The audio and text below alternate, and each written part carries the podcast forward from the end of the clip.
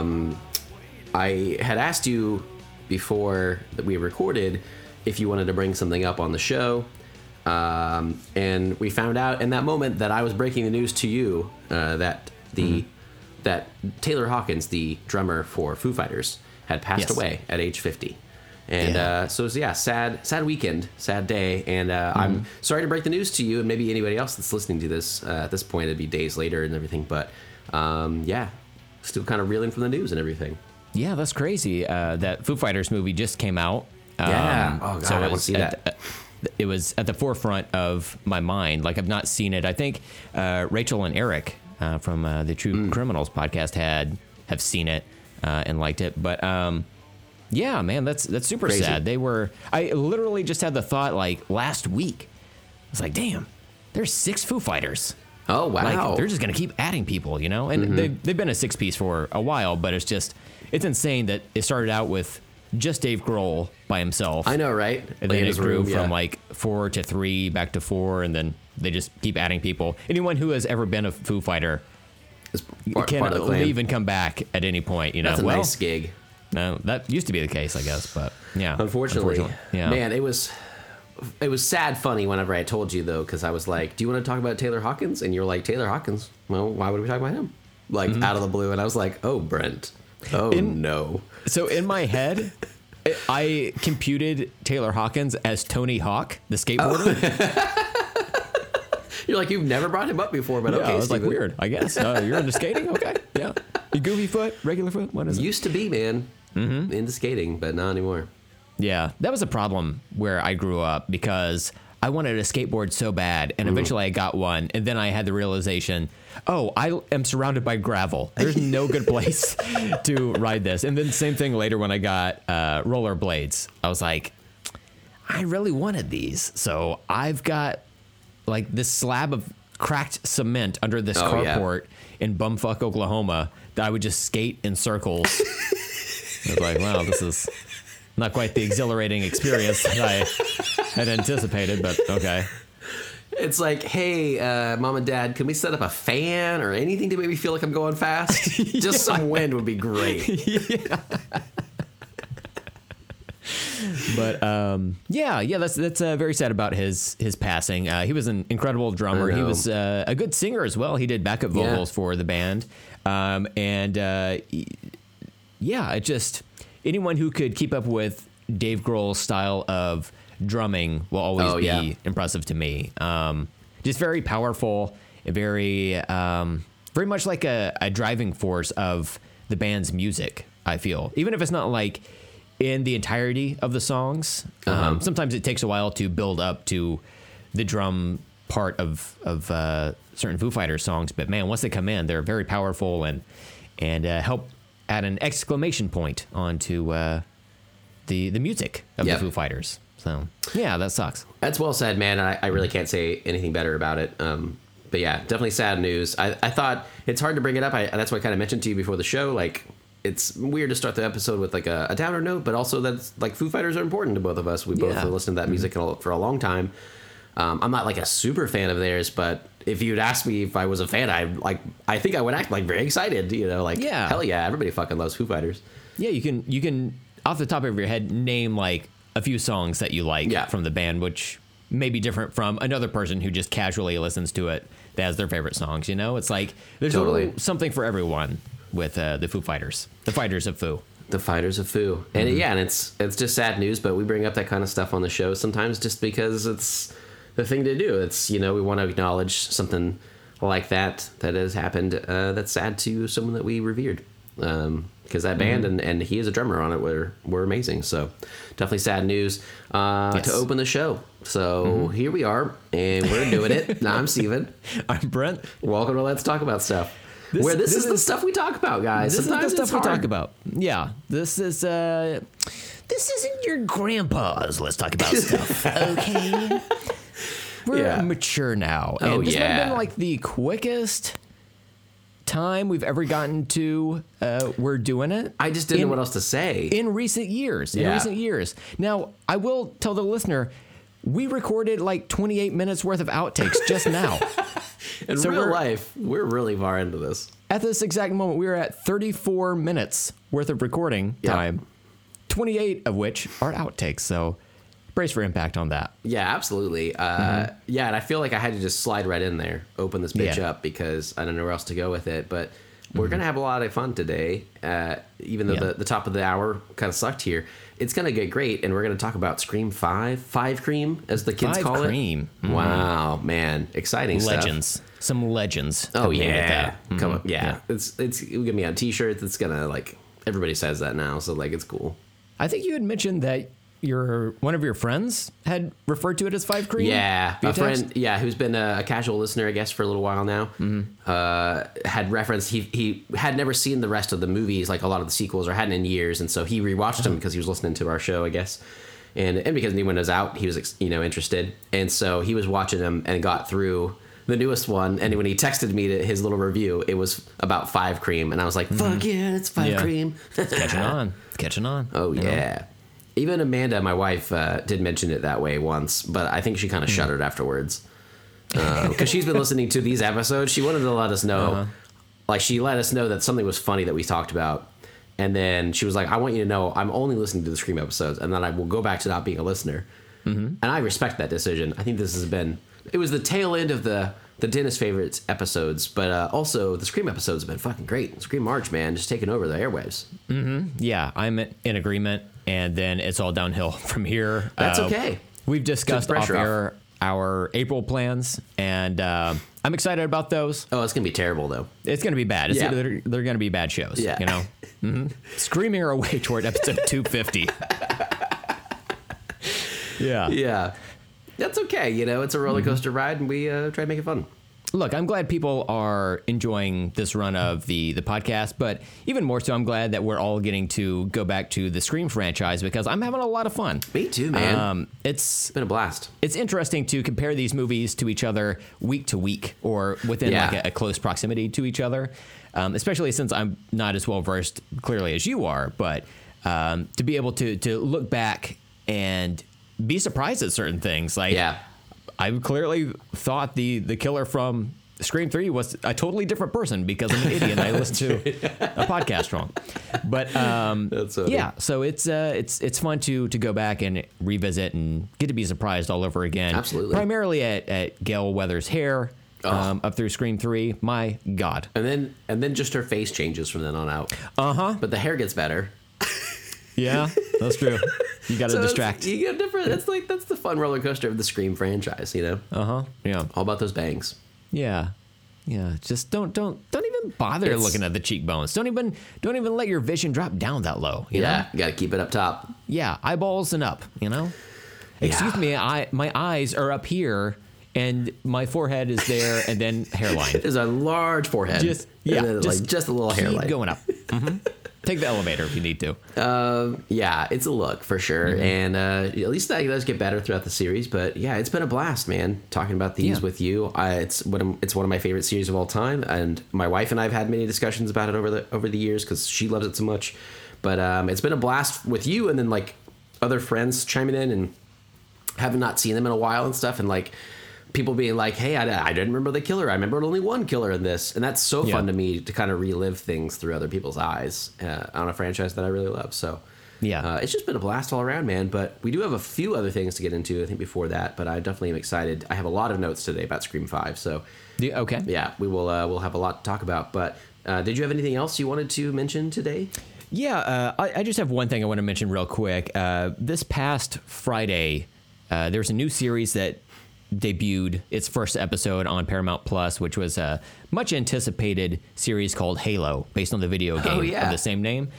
And I watched the first episode, and um, not for me, not for me. You know, uh, it's. I wondered Are- are- about it. That's are been a you familiar- long time in the making. Have you seen like the trailer for the show or anything like that? I don't like think that? I've seen anything for the show. I've seen like clip, uh, not clip art, but like art of you know clips from the from the Oh. show, but not like a real Yeah. like moving action.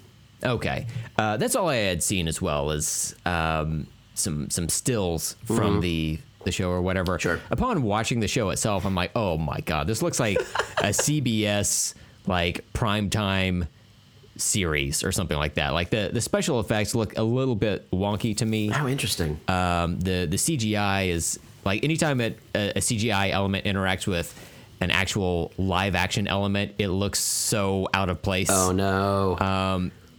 And I, I don't know if I'm being just like overly nitpicky, but I'm like, I feel like we've done this a lot better on a little TV show called The Mandalorian.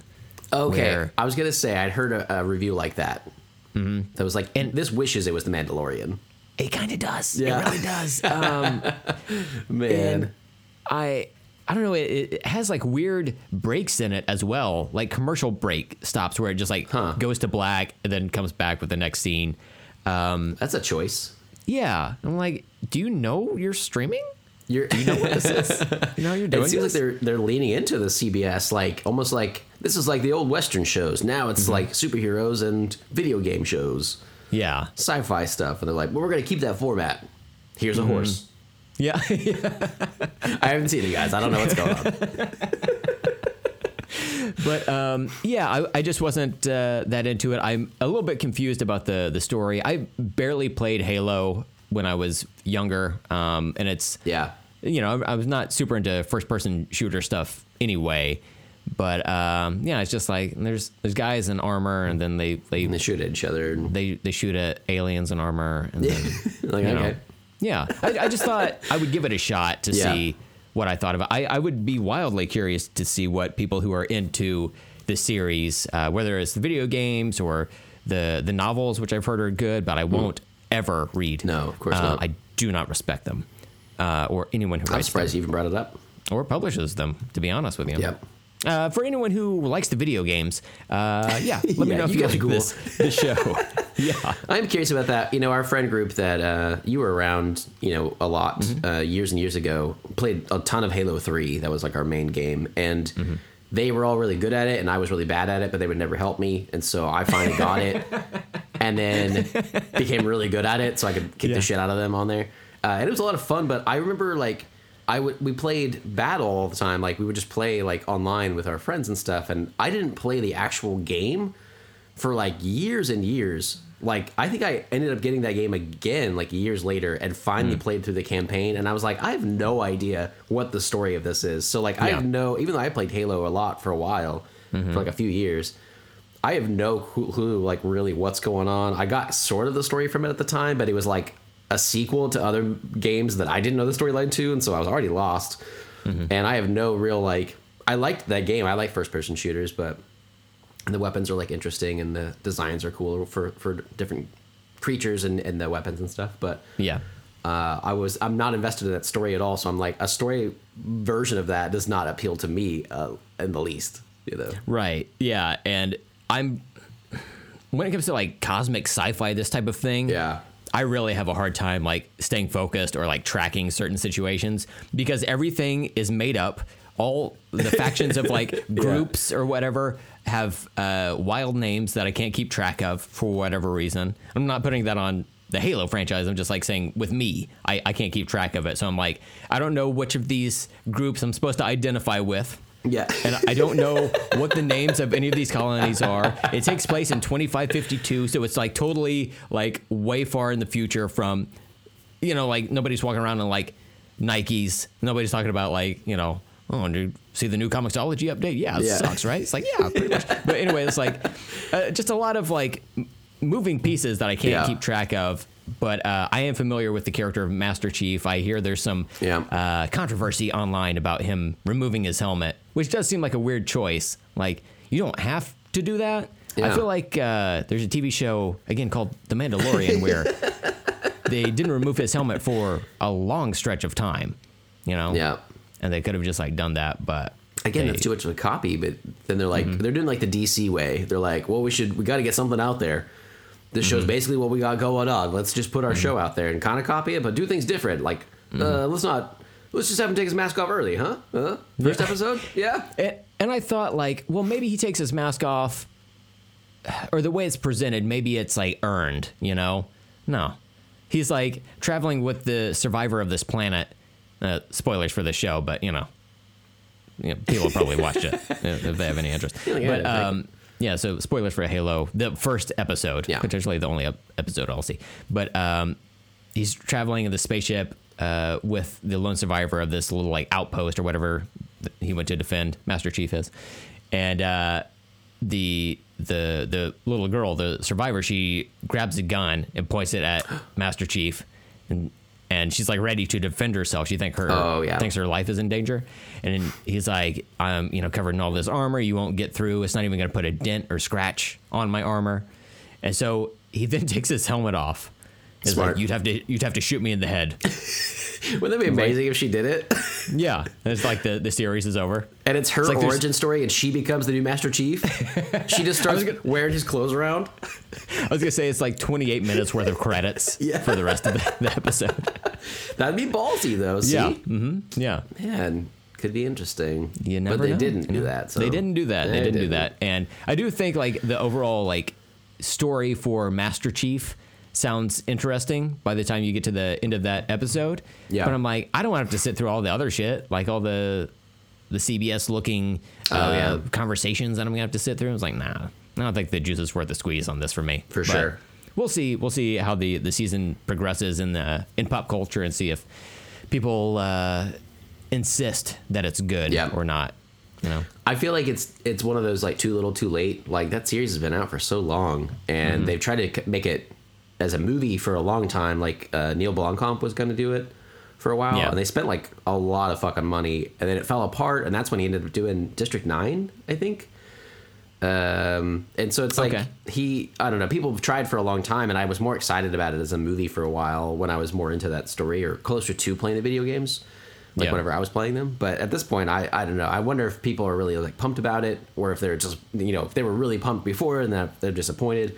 I've only heard your review, and then I saw that headline that was very similar. You know, that it's like it can't keep up, is what I was kind of saying with the the modern shows we have. Like it's already kind of too old. Whatever they're trying to do is like not working compared to specifically the Mandalorian. So I don't know. Uh, I hadn't figured I would check it out, but I'm glad you did. Took that bullet for us. Took that uh, ray spike thingy. It's like the, the like pink or purple like spike gun. That the- little like sticky thing. Yeah, you took one of those. Yeah.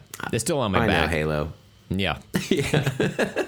Beyonce has a song about it. She loves it. Oh man, she's Mm-hmm. super into that. Yeah, Yeah. but I'm no Beyonce, so Mm-hmm. I'm not. I can accept. It. We it. don't know that. I can accept it, man. We don't know that. I've missed my shot. I'm no Beyonce. That's all it's right. 2022. Steven can be a Beyonce if he wants to. White men can do it too, guys. Wait, what? You guys have had it for a long time. Yeah, yeah, yeah, yeah, but we still want it, okay? Look, uh, you're both uh, from Houston, I guess. You're in Houston. She's from good. Houston. Don't say I'm from here, yeah. Yeah. Is she from here or is she just in here too? She's, I believe she's from from Houston. I feel like- she's a Houstonian. Yeah, I feel like that might be true. Mm-hmm. I hear we were down in the area that I've heard that her apartment is in, and like uh, basically all I ever say is we had like people in town, and I was like, I think Beyonce lives down here, and that's all I that's all I know about it. And I move along. Uh, born and raised in Houston, Texas. Look at that, man. Beyonce performed in various singing and dancing competitions as a child. She rose to fame in 1990s as the lead singer of Destiny's Child, one of the best-selling girl groups of all time. Wow. What year did they come out? Did it say? Oh Christ! Um, what did I thought you said 1990. uh, in the late 1990s Oh, as the lead singer of uh, Destiny's Child? I was like, was she one of those like they were they were working at it for years before they hit big? But it's like no, I think they hit big like really fast. I think uh, they had uh, some good management behind them. Oh, I yeah. think I think they were like almost groomed as children uh, to be like a girl group or whatever. if I remember the behind the music episode that I saw Right. 14 Years years, ago. ago, properly. you know? But yeah, if you're gonna start a, a manufactured girl group or any or groom a, a girl- girl group, uh, starting with one of the best singers of all time It's a good way to start. I think It's so. a good, yeah. good place to start. Um, so, are you? Were you finished? I didn't want to. Yeah, I'm done. That's that's the entirety of it. It's like, yeah, I, I tried this thing. Wasn't for it, me. It's gone. Moving on. Fair enough. Um, so I watched a, a weird movie over a few weeks now with the Scream March that we've been we've been watching. I was trying to, to finish this movie, and it's not that it's bad. I just kept forgetting about it, and like uh, Amanda wasn't watching with me, so I just put it on here or there. But on Shudder, there's a film from the '70s. I'll look it up real quick to see what year. Uh, called "The Town That Dreaded Sundown." It's a 1976 movie. Um, Oh, and I because watched of it uh, daylight saving time. Yeah, exactly. it sucks. Yeah, It's a whole movie about it, and it's, And it's it's- crazy how much it affects people. and people don't even understand. It's about standard time. It's about it. We like daylight saving time. Yeah, It's standard time that we have a problem with. That's why this movie's a horror movie because it's for standard time, and I am not. Oh my. God. I know. These politicians must be stopped. So I brought, or I, I watched this because uh, in Scream, the first movie, Dewey and Sidney have a discussion about it briefly. They go to the like town square. He's going to like talk to the sheriff and everything. That's what that the ice cream cone cigarette talk is, you know. And right before that, they get to town and it's so empty, and they say like, "Oh, this is just like the town that dreaded sundown." And then Dewey's like, I saw that movie, uh, blah blah blah, and I never really. It was just like this throwaway line. I'd heard of this movie, like the title of it, for a while, but I never knew much about it. So I gave it a shot, and it's it's not great, but it was pretty good. Like I would recommend it just as like kind of a completist horror film uh, thing if you're if you're into those. Um, but it's essentially it's a true story in Texarkana. There was a killer in 1946 who, over like a few months, uh, killed a bunch of like teenagers at lovers' lanes type of things. They were like making out in cars, and he would sneak up on them. Mm-hmm. Oh my And God. he- The I worst know. thing you can do. Well, you don't want to get snuck up on when your pants are down.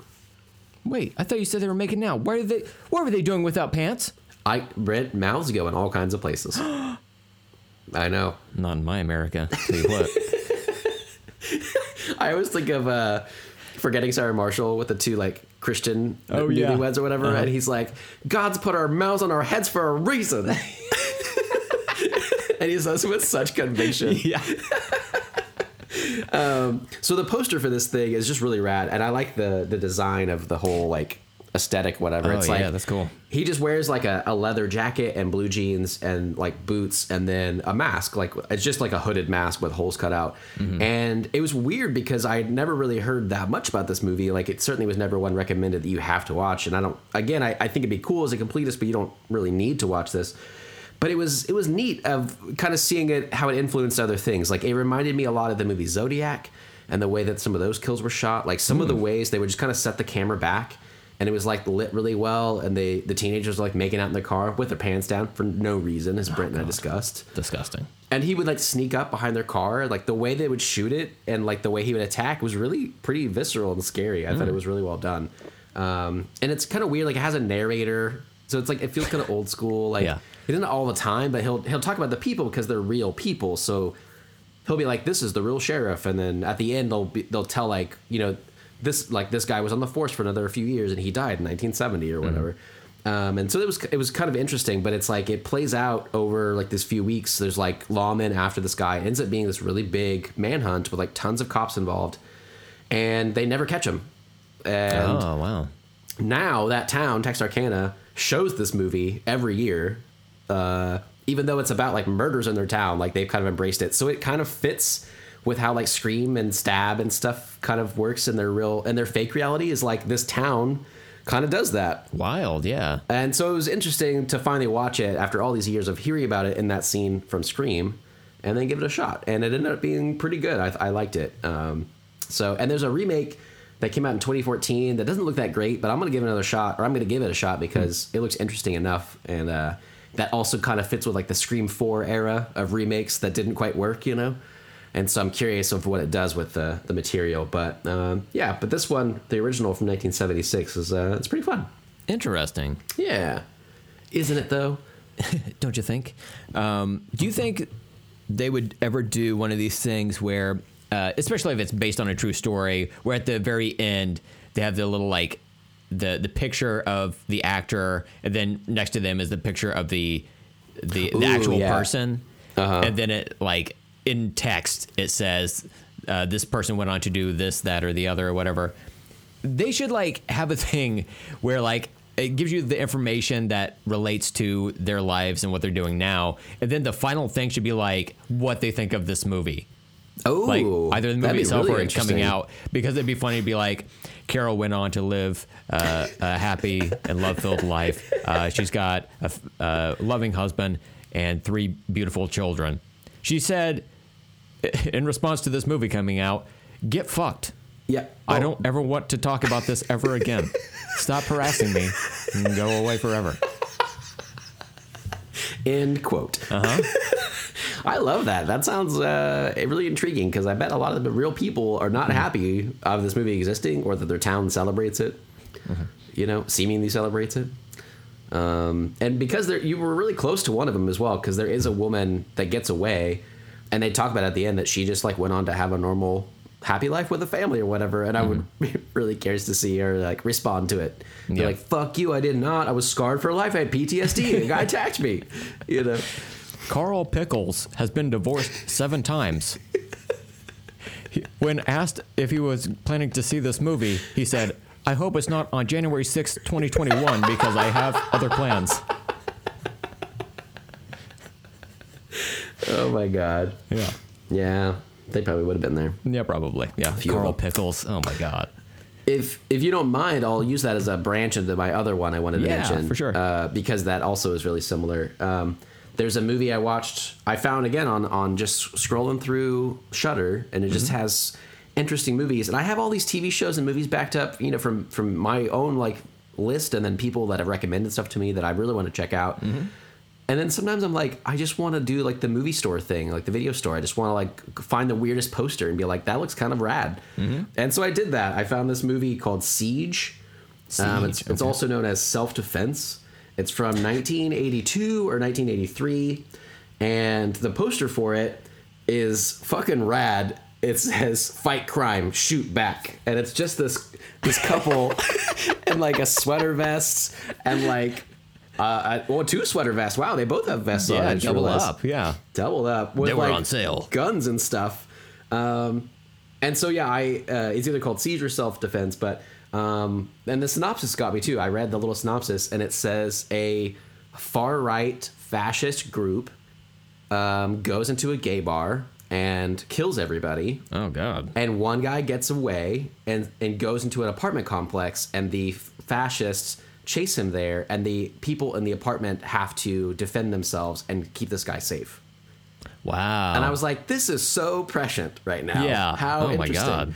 and so i watched the movie it ends up being uh, I, it seemed to be based on a true story of just this little part that there was a police strike a, a, a police officer strike that they were trying to make a deal with the city for like their union and it didn't work out so it ended up being uh, a long strike but the first night this happens and it's like there are no cops and so people are like in front of the police station where the cops are striking but not enforcing any laws Mm-hmm. and they're like doing donuts in the parking lot and they're like literally shooting at Oh the my God. cop Cops love donuts. I walked into that that was amazing. They're like, they're all salivating. You just like cut all the cops and they're just like fucking salivating. Um, so yeah, it's Carl like Pickles out there licking the, the asphalt. God damn it, Carl. This is why you've been divorced twice to this point. so it's like they're not enforcing anything. So essentially, it becomes like the purge. Like there are no cops, so the entire town goes into anarchy. Wow. And the entire city. I'm not even sure where it's at. Um, I think it's like a Canadian movie. When I looked it up, they were like, "This is like one of the best Canadian action movies of all time," and it Hmm. it was fucking great, man. I loved it. Oh, rad. It was yeah. so fun just to find it randomly and um, at least try to you know let people know about it so they can you know find it word of mouth now because uh, it's available out there on Shudder and uh, and it's cool. It's it's this like gay club just minding their own business. These far right assholes come in and just start roughing people up. A guy dies on accident. And then it kind of spurs this whole thing where this one guy escapes, and then this this these nice people like help them. And they they basically end up booby trapping. It's like home alone. They booby trap their apartment and then these guys like attack. And it's like visceral and dark and like weird. And it was i love finding like old movies like that. Like it felt like i would have found this vhs somewhere in the back of a, a shitty video store and been like i'm taking this home tonight and Yeah. I'm, gonna, I'm gonna have a good time you know? I'm gonna rewind i'll They- lube up i'll protect but i'll bring it back i'll bring Hell it back yeah. in good shape you know what i'm saying Yeah. So, yeah, it Bring it cool, back man. in better check it out. condition than when you bought it. You know, That's right. you're gonna laminate that VHS case. Hell yeah. They like you like take it up to the counter. You hand them the the the movie essentially. They look at it with the two people in their sweater vests. They look at you in two sweater vests. like okay, Big old smile, evil see smile on my face. I see what this guy's into.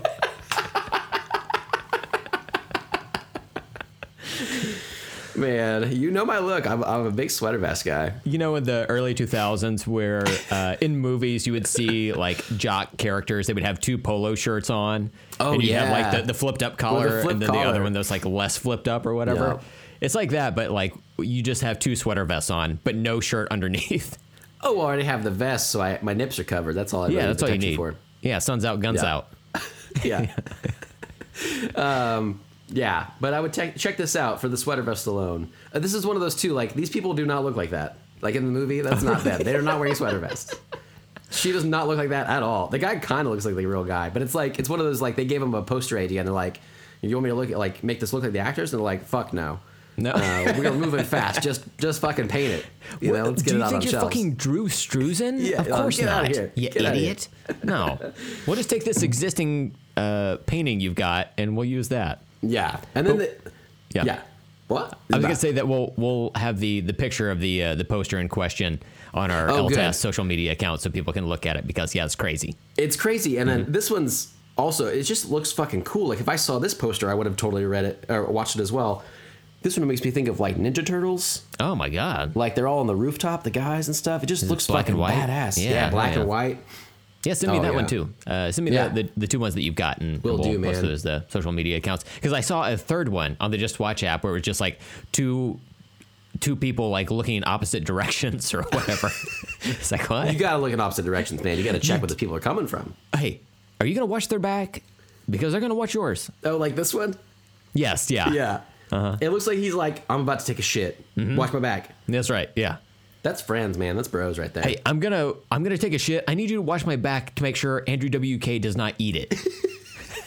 Don't do not let him get back there. Wait, I had some this, wasabi earlier. It is gonna be spicy as shit. was that in the outtakes or was that part of I the? I have no idea. I don't know. I'm lost. Time displaced. I think that was the outtakes. Yeah, yeah. Check out those outtakes. Uh, but finish your if that- breakfast before you do that. Yeah. Yeah. Depends on what how you thought that joke went Mm-hmm. first, but yeah, there's a lot.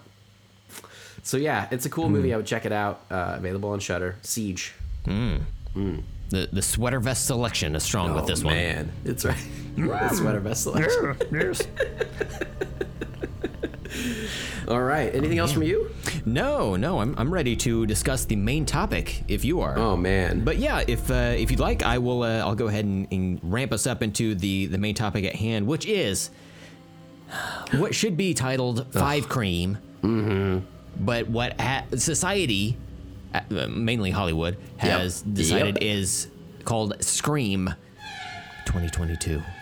Why do we do this? Why? I will say, I was happy that there was a meta commentary on the title of this movie within the movie itself, which I did not hear the first time because, uh, Oh, as I mentioned in an episode from January of this year, I don't remember the show number, but um, when I went to go see this in theaters, we had people loudly talking on either side of my wife and I. Turns out they were a family who decided to split the difference and sit around us Yeah. What the? What is that about? Man, these people are so fat they were sitting around us. You know what I'm saying?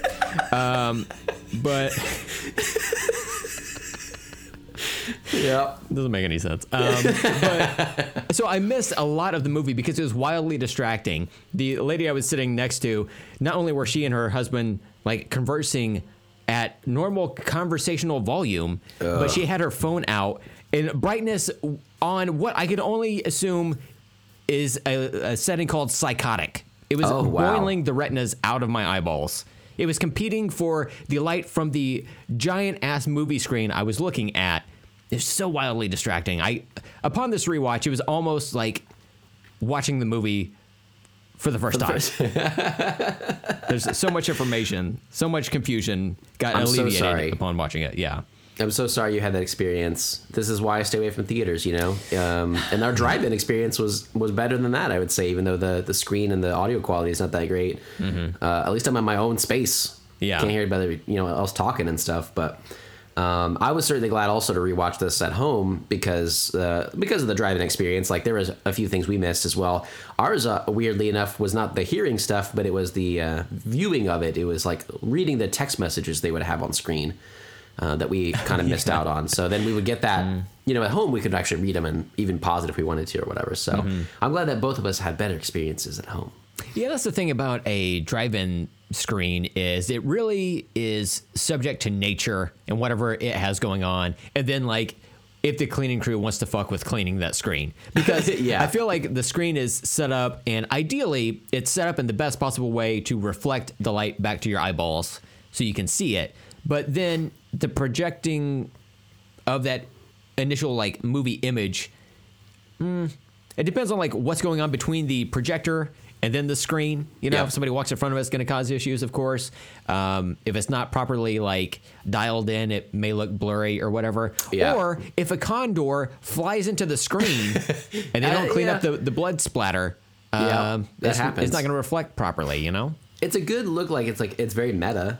To go watch like a horror movie with blood on the screen. That's kind of nice, but uh, it's also distracting. You know. Yeah. So it's it's a you take it or leave it. It's at the drive-in too. This one, it's not like and, and the Tulsa one that I love, Admiral Twin. Those are like, actually really big screens um, for a drive-in, especially I think. But the one we went to were much smaller, and they they're basically made up of like wooden panels painted white, Oh.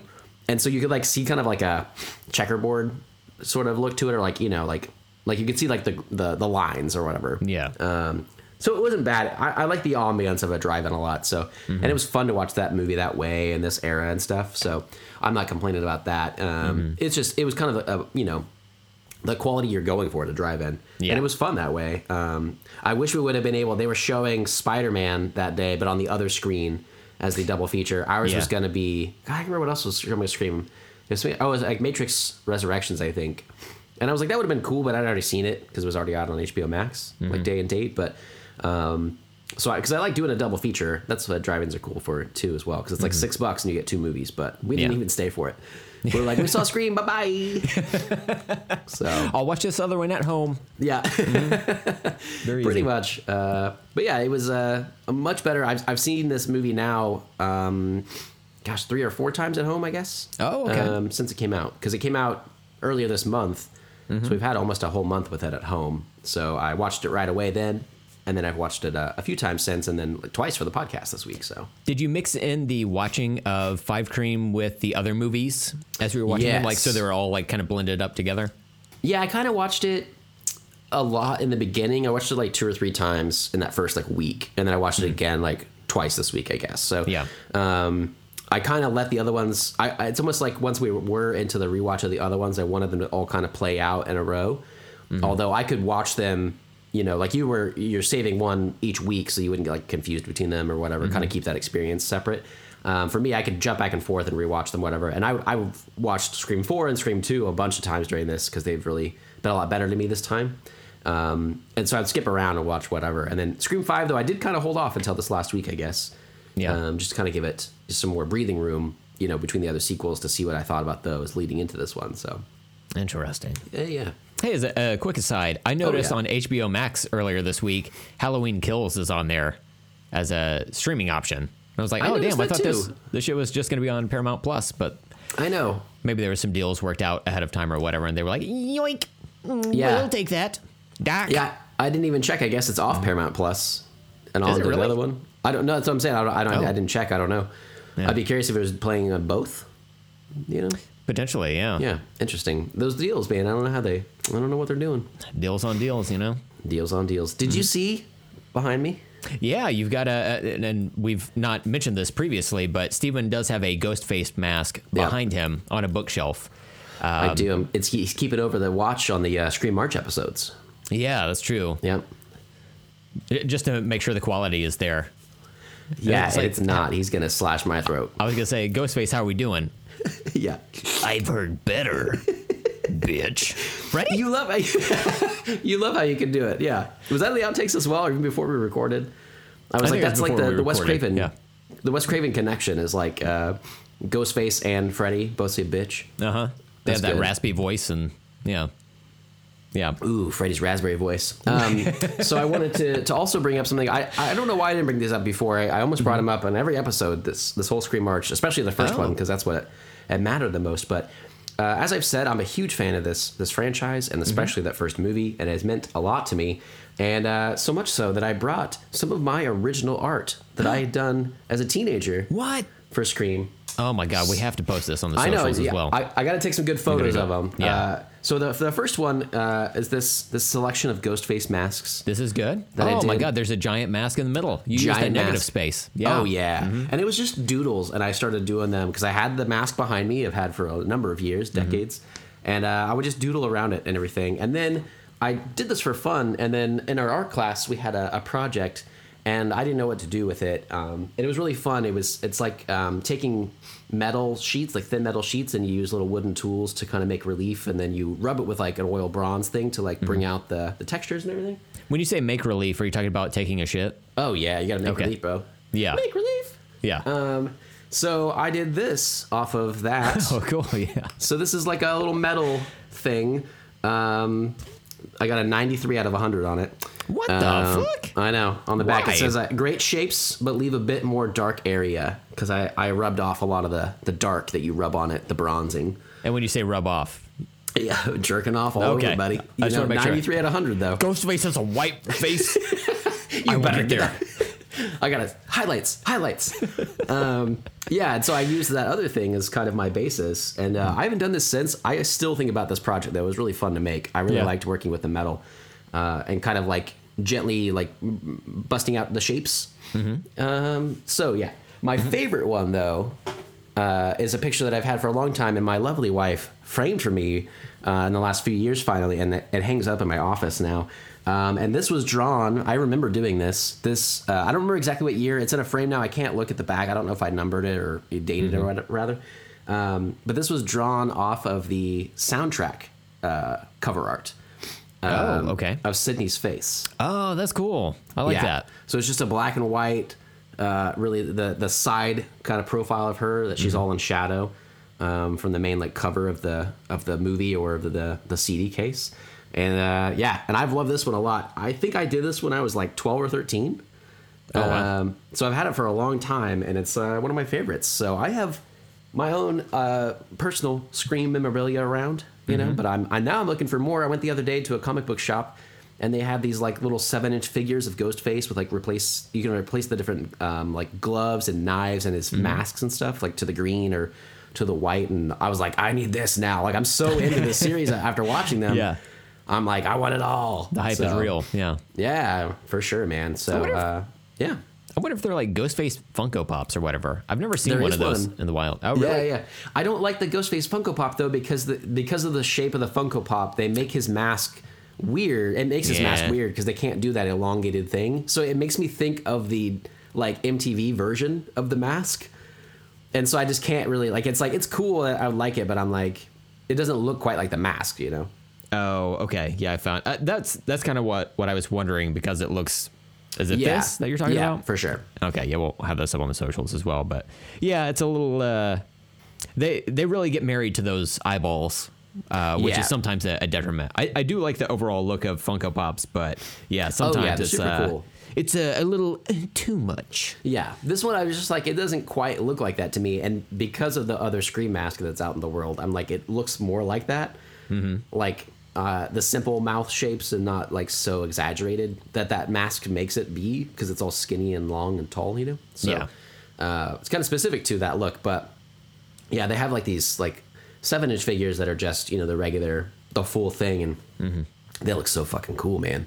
What if for the Ghostface Funko Pop they were just put like a Jack Skellington head on there? They're like, uh, yeah, here you go.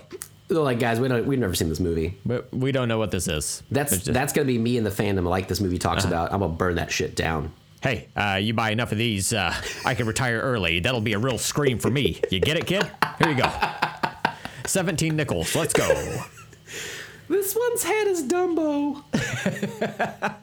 hey, fucking kid, you don't you don't like elephants? Get out Yeah. of here. Hey, his hood wraps around his head that one time, remember? It's it's a windy day. You know who I like is the two crows, Heckle and Jeckle. Let me tell you, Yeah. it's like oh, okay, th- this is getting a little too racial for me. I know where you're going with this. I don't like it. Opt out. Oh man. Oh man. okay, All right. so do you want to yeah jump into full spoiler talk? full spoilers, yes, going forward here. Um, hopefully, we didn't spoil too much of the movie. Um, talking about Steven's art, and then Oh man, I um, hope not. just fucking sandblasting the Ghostface Funko Pop. Oh you know. yeah. But yeah, let's uh, let's talk about the movie itself. Um, I do like that Ghostface in this movie, and and I, I guess maybe we should set it up uh, for like the cast and um, the filmmakers. This is Yeah. how we've been starting these. So We maybe have. we should we should start there. We could. yeah. Um, you want me to? I have it up. You want me to go ahead Yes, and do this? yes, please, Cool, yeah. cool. So it's directed by uh, this group. So they're called Radio Silence, but they're they're listed as like the directed by their names or whatever. I guess they they're they do that as like a, a group together and direct movies that way. But uh, Matt Bettinelli-Olpin and Tyler Gillett.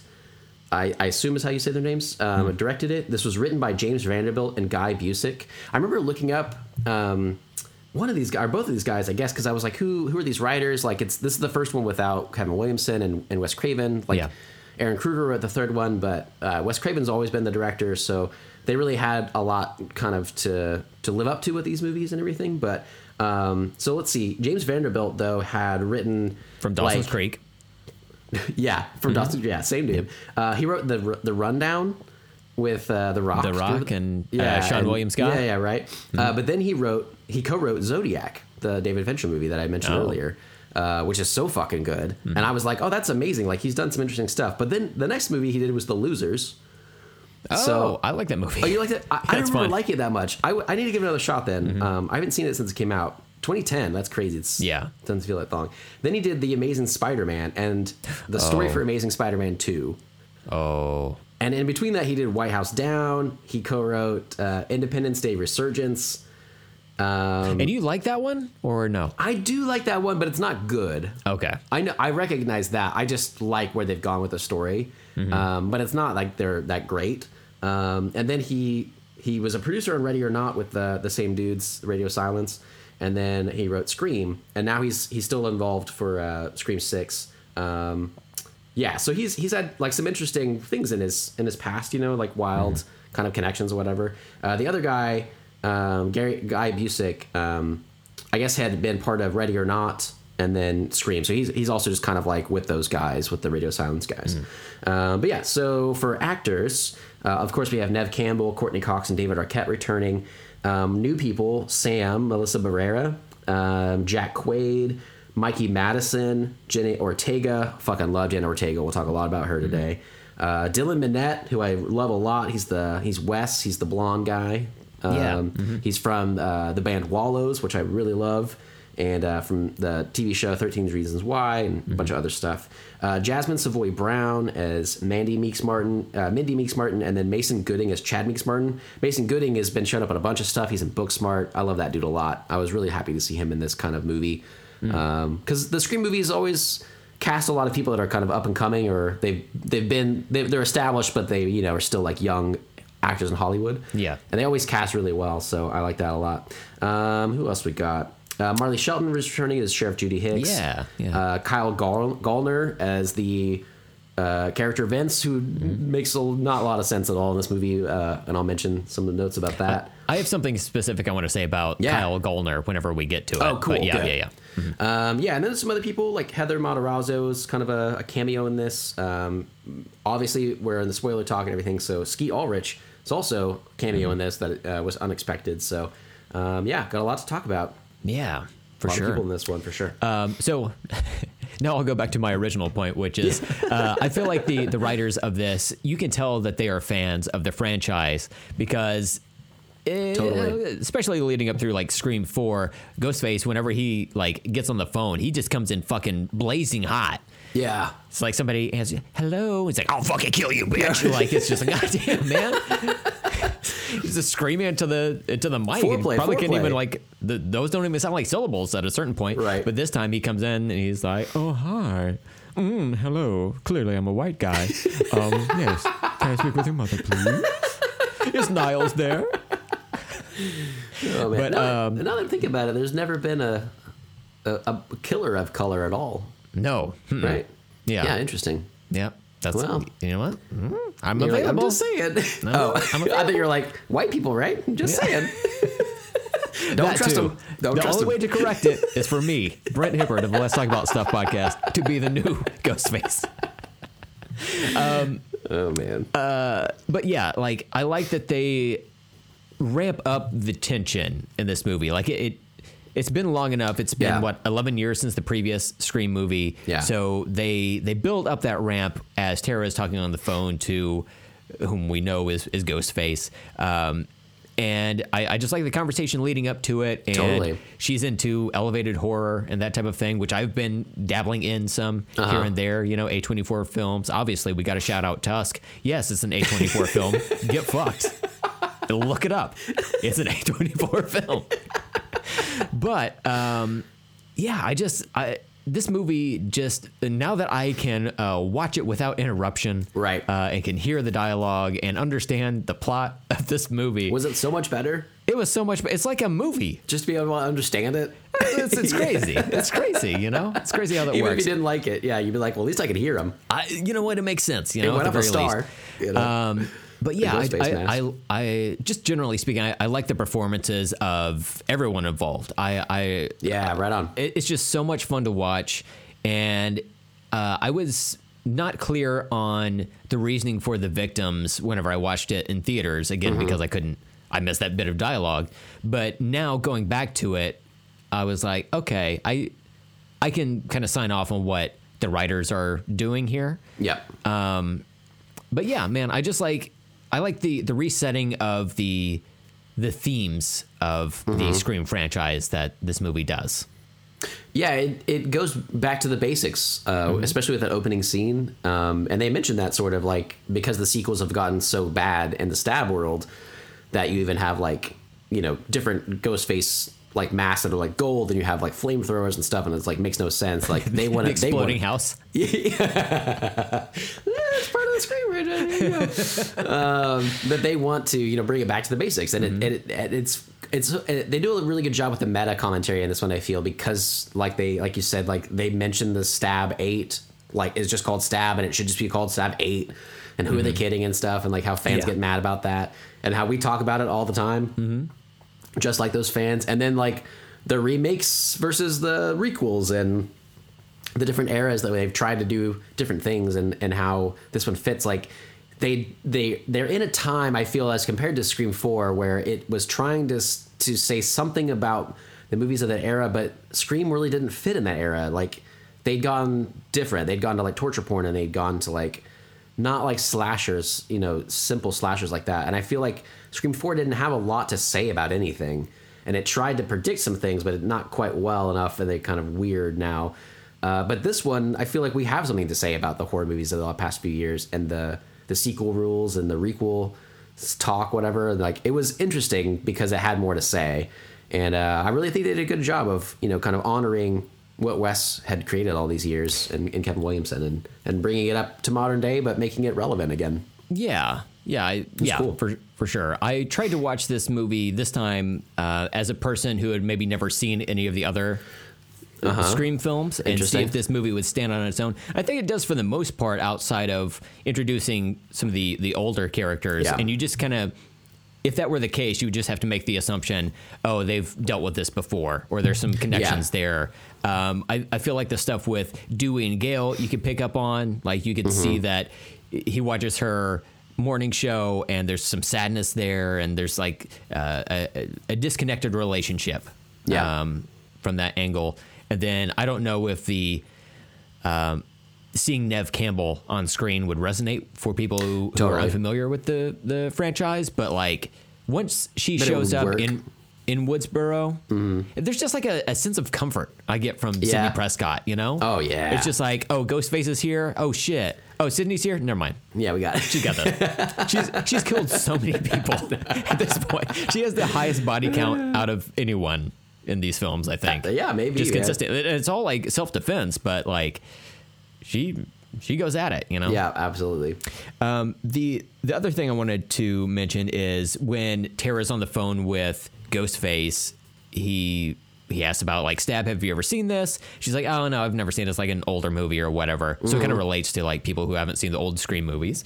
And Ghostface says, "You live in Woodsboro and you've never seen Stab." And it's like, bitch, I live in Tulsa. I've never seen The Outsiders. Please relax about it. But you should, man. I cool know. I know. I, I I heard there's a new version of it. It's called like Yeah. the the full novel or something like Uh-huh. that. I'm and so like I it. almost just punched my TV off of its little stand.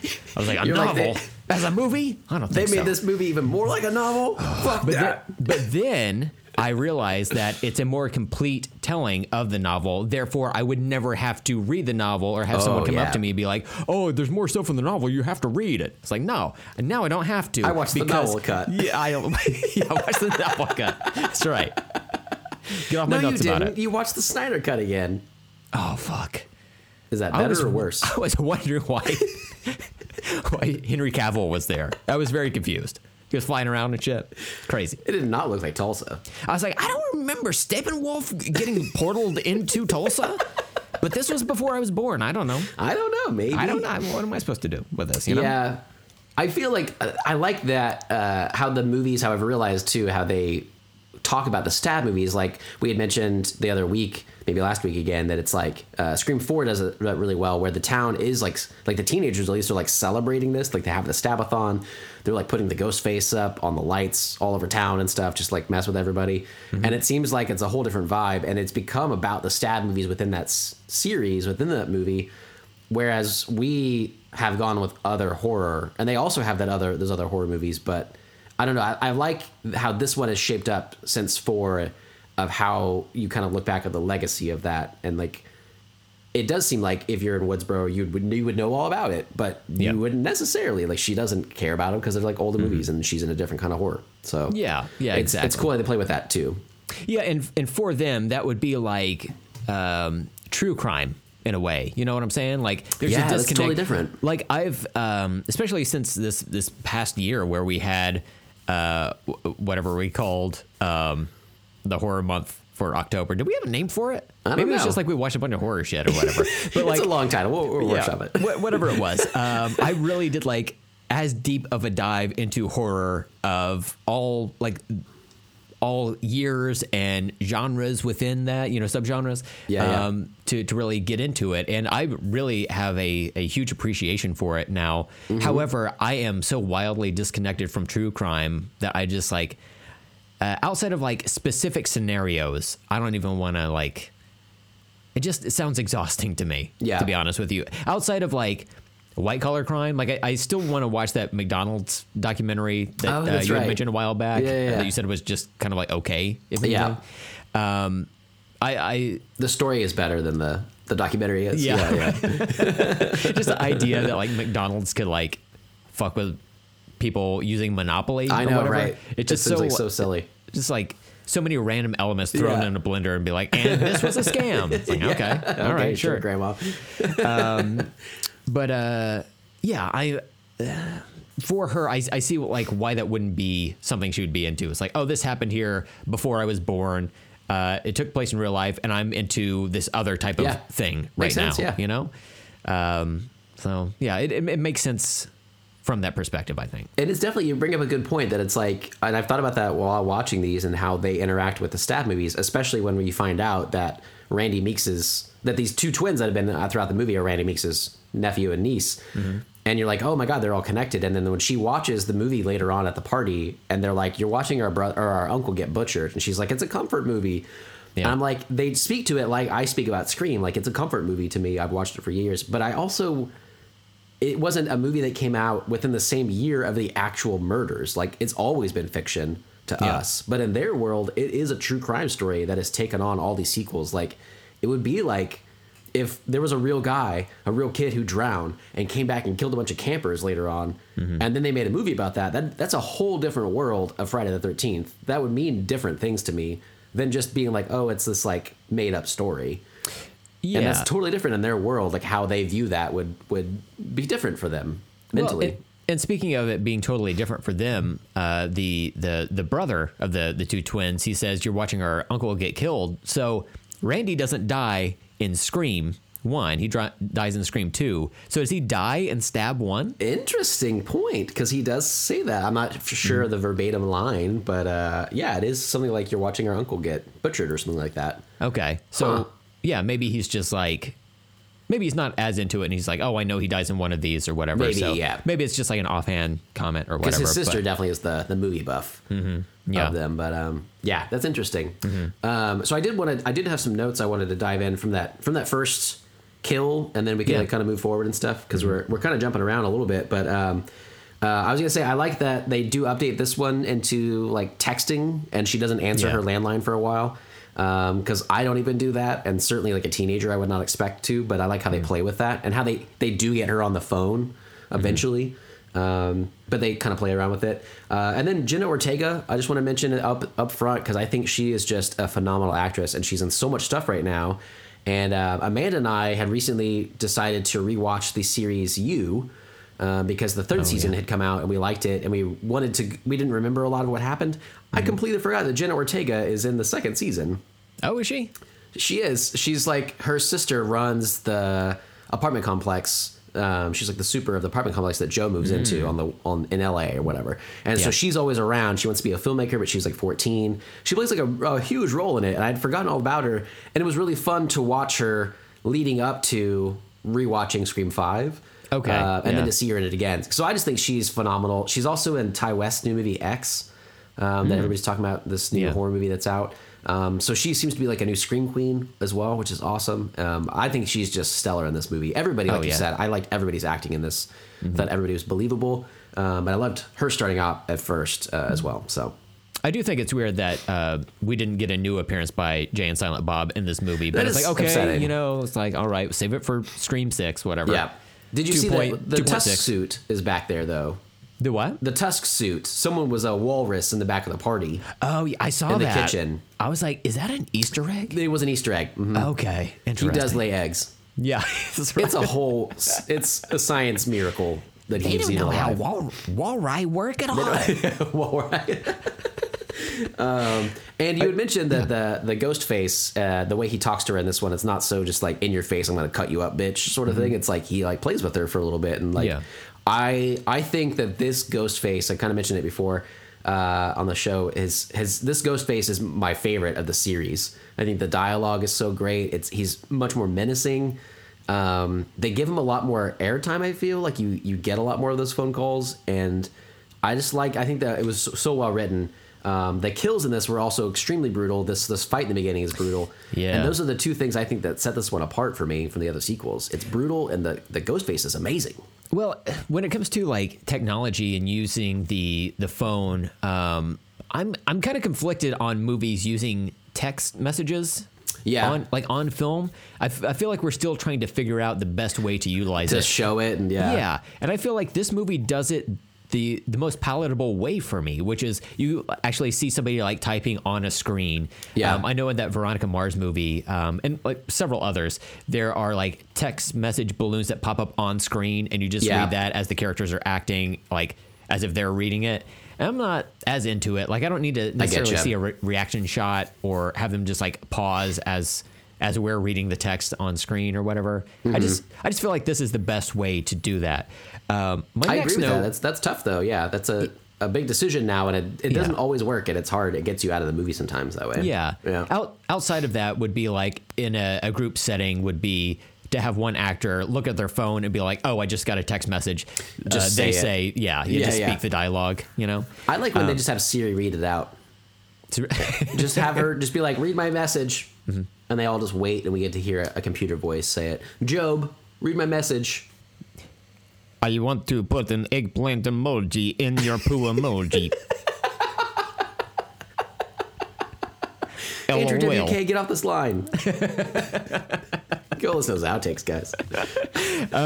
so uh, the the other thing about this is because text messages are used, um, Ghostface has it's like texting her and like calling her on a I guess a cloned smartphone of her friend Amber, right? Calling to her on this this cloned smartphone, um, and then there's a certain point where she uses her smartphone to lock the doors, and that was in the trailer of the movie, Yeah. and that was like a big thing. It's like, oh, that's cool that they're they're bringing this type of technology into it. and it backfires because Ghostface is able to unlock it using Mm-hmm. their smartphone. Um, but I'm wondering if like does Ghostface have to take off the gloves to do all this? because they're they're fully covered. You can't see any exposed skin. And I know those gloves exist where you can like like Yeah. the thumb and maybe like the forefinger are uh, have that like Capacitor, ability to, to yeah, text yeah. or whatever. Yeah. Um, and I have some gloves like that, but they don't work great. Uh huh. Like I love this e- idea. They're like, oh man, I gotta take my gloves off. Jesus Christ! it's like you're, you're holding a knife in one hand and smartphone in the other. You gotta like kind of fumble with both of them or whatever to, Put the knife like between your knees to hold it for a second. yeah. And then Oh, you're like, man. do I take the glove all the way off or do I just like peel it back over my thumb so I can just like type real quick because that's what I typically do. And I'm just like, "Ah, okay, fuck, fucking fine. And it's like unlock, okay, put the glove back on, pick up knife is. That's locked again. God Oh damn man, it! come She on. It just seems like a, a big, a big to do there. Just a, a lot of extra effort, you know. it's something they should have thought about. Mm-hmm. I, I agree with you, Yep. man. Z- zero masks for Yeah. this movie. That's amazing. Mm-hmm. Um, yeah. What do you got? Uh, I was gonna say again, just that um starting from that first fight, they are so much more brutal in this movie. Um, she raises her hand, her hand in self defense and gets stabbed through it, which I when we were rewatching Scream Four, I realized happens to the neighbor friend as well. Um, but you don't see it as like viscerally. You don't see it like up Yeah. close. But I was like, oh, that's that's. I didn't realize. Like, I was so bored by Scream Four for so many years that I didn't even think about that. And then I was like, Scream Five is so new and intriguing. They they stab through the hand, and it's like, oh, that was they did that eleven years ago too. but but this one's so much more brutal. Yeah. Um, and the kills, what I like about it too, with the ghost face, like the the sound of it, the the phone calls are what I say, like the ghost face that I love in this one is like the best. But even the the looks, they have like a lot of like sort of villain poses, hero poses for the ghost face character, and some of them are like fucking cool looking, and they show like the shininess, like the that hood, that cloak is like sparkly. He's so hood, Steven. Sparkly hood's the worst, man. Yeah, uh-huh. Uh, you know they're dangerous. You have you been at the club again? I don't know. yeah, I don't know. um, but it's like they they show a lot better things with that, and then the way that they kill in this movie uh, is so just gnarly to me, and the stabs, like uh, everything I've ever seen of real life knife fights, they sound terrifying. They're so Yeah. fast. They're like they're not just gonna stab you and then like wait, and you're gonna like maybe defend them. They'll stab you again. They're gonna stab you ten times and in ten seconds. They're gonna stab you so fast that's like why a knife is so dangerous. And this mm-hmm. movie, I feel, is the first one we've seen like that fast stabbing over and over again. yeah. And every time it happens, it is so disgusting. And I mm-hmm. was like, every time I was like, God damn it, they really like, especially compared to fucking Scream Three. Holy shit, is this com- like a completely different movie Yeah. than Scream Three? Yeah. uh, with those kills alone. So that first one, like I, I thought it was interesting. One of my notes was like she's kind of the Jenna Ortega is kind of the Drew Barrymore, but she lives and she kind of is the Sidney. Like her sister is played as like the Sidney, but she's kind of there too because they're always together and they're always attacking her. But like her sister's the, the the main one they want, I guess, and so she just keeps getting fucking attacked over and over again, and every one of them is so gross. Uh, but man, she she fucking she's a fighter, you know. Uh, I love watching her fight back and like staying alive, you know.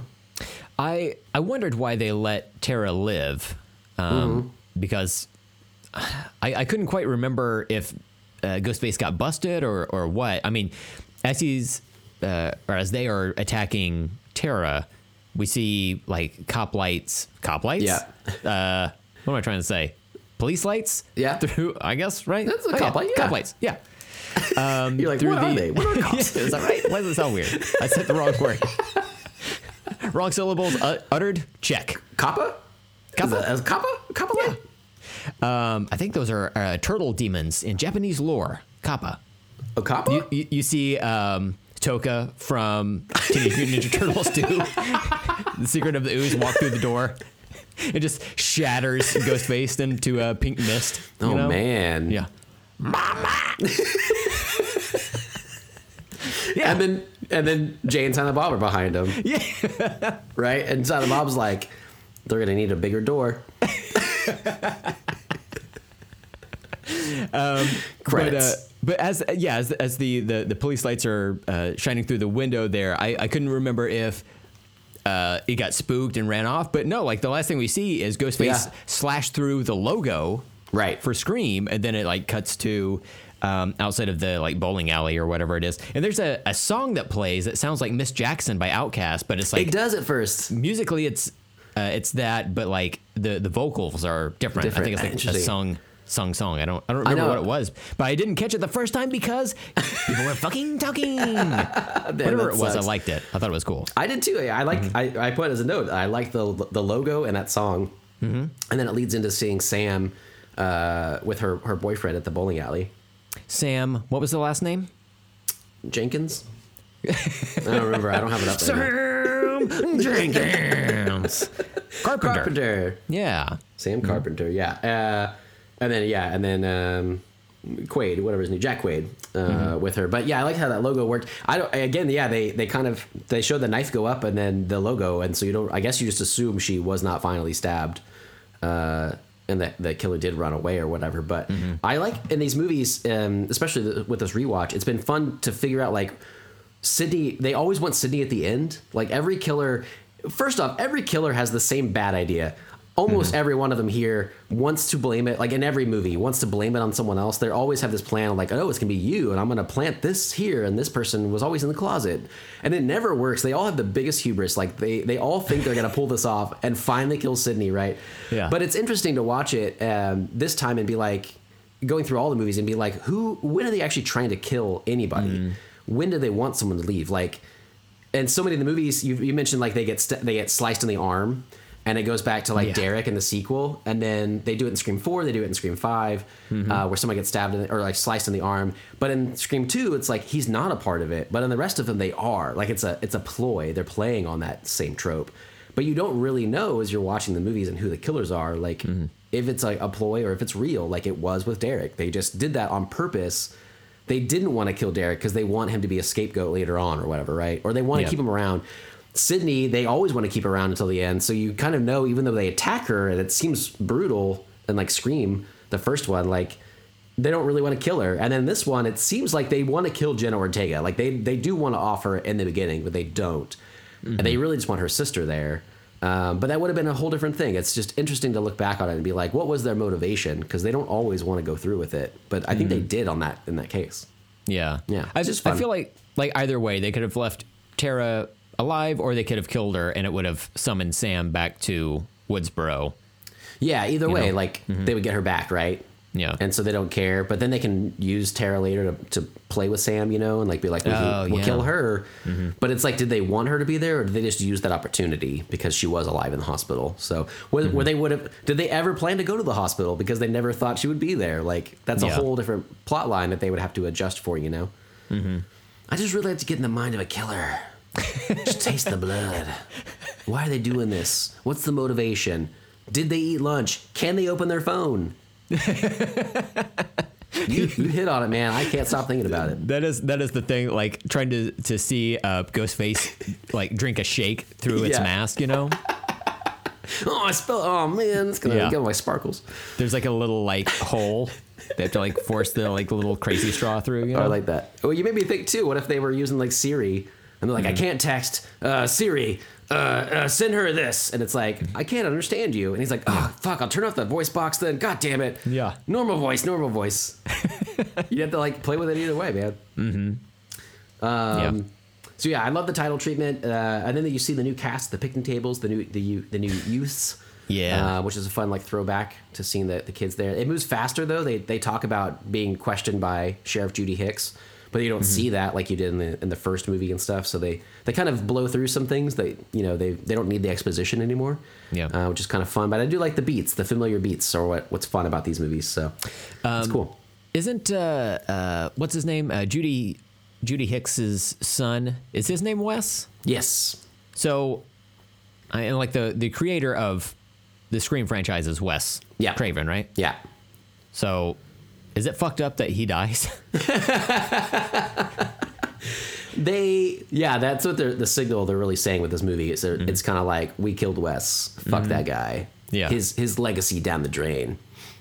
Do you think they made him bleach his hair so he would look like Judy's son. I wondered about Is that, what though. That one for real. I thought about that today when I was rewatching some of the clips, Mm-hmm. and I was like, "Do they do that just so he looks like his?" Because it always looks bleached though too. Yeah, But I'm does he just like his mom so much? He's like, "I'm gonna have blonde hair." I'm I'm always curious because there are certain things where like actors accept a role and they're like, "Hey, can I do this for the role?" You know, just to like change it up or whatever. Right. You know. What if he just showed up that way? Yeah. Yeah. It's just like, oh, okay. I guess we're doing this. Guess All we're right. doing that. Uh, action.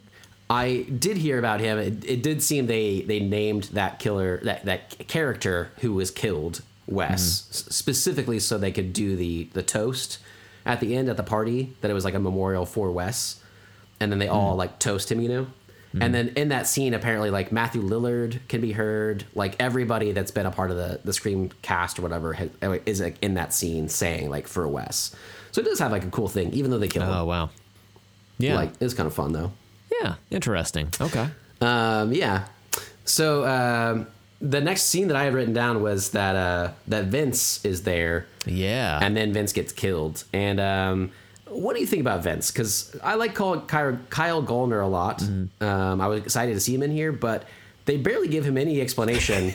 His death is really cool. They use Red Right Hand in his car playing in the background, and then the Ghostface just fucking stabs him in the neck real quick. It's Mm-hmm. a cool scene, but I, I was so confused, and I wondered, especially with your experience, did you even know anything about him? Could you hear any of that at all? No, I did Yeah. not. I, I knew that he was in it, and I remember you mentioning him on an episode from earlier this year. And we looked up pictures of him, and we were like, "Oh, he he turns out this guy's a hunk." We didn't know. Oh, I had yeah. no idea. Love Looking dude. like Jesus, you know, Uh-huh, and a snack, long hair. snacky Jesus, you know. Oh, man. Um, but uh, I had no idea why he was there. I saw on screen that he was hanging out by his car spitting at teenagers, and then he shows up at a bar for teenagers, I guess, and tries to start shit with them. Then he does get done gets uh, stabbed in the neck. And there's not really any reason though. Like it's like, who is this guy? Um, Yeah, Why are they well- killing him? Why do I care about him? Well, to be fair, he is peeing on a building, and I don't I don't cut Oh. to that at all. You know, to throw it back to to Scream. You like to pee uh, in two nature? and three. I don't cotton to Ooh, wow. to peeing on other people's property. you that's do it true. on your yeah. You down with OPP peeing? No, I am not I'm naughty by nature. You're truly naughty. God, this show. What the fuck are we doing? If if you were a vigilante crime fighter, Uh-huh. would that be your thing? You're you're busting people that are peeing on the back of buildings. My parents were peed in an alleyway. Wait, they were peed or peed on? Uh huh. Yes. They were into some some wild shit. Don't even don't even worry about I it. didn't I didn't find out for years later that it was consensual. It was actually consensual, but it set me on this journey and I can't stop. What are you doing? Give me your smartphone. Don't look it up. Don't look it up. You'll find out who I am. It's a very specific scenario. Um, but uh, like, yeah, I didn't know what his deal was, and then later on in the movie, where the kids are talking about, um, uh, he was like Stu uh, Macher's sister's kid Yeah. or something like that. I was like, wait, who are we talking about? Right. And I and as the movie was playing, I had to like go back and look up on like the Scream wiki page or whatever to be like, oh, that's who they were talking about. I forgot that he had like died or whatever. So he's like he's It's there weird. for so intensely, but so very quickly that I forgot that he even died in the movie. Yeah, and it's so strange. Like it feels like there's a lot more left out. I watched Mm-hmm. the deleted scenes. There's only like like two and a half minutes worth Mm-hmm. of deleted scenes, uh, and he's in one of them. And it's it's Dewey is in that same bar drinking, Mm. and he stops him whenever he pulls the knife on the on the teenagers. Uh, teenagers. Uh, Dewey stops him, and he but he doesn't say anything either. He doesn't say like why he knows him. He's just like Vince. Don't do this. You're a bad guy, sort of thing. Mm-hmm. And then there's another dele- deleted scene. He like basically pushes Dewey down, uh, and then the bartender like makes them leave or whatever. And then Dewey is being investigated briefly for his killing. Like uh, Sheriff Judy Hicks brings him in the office to question him about Vince's killing because they just got in a fight and then he dies. And he just says like it couldn't happen to a better guy.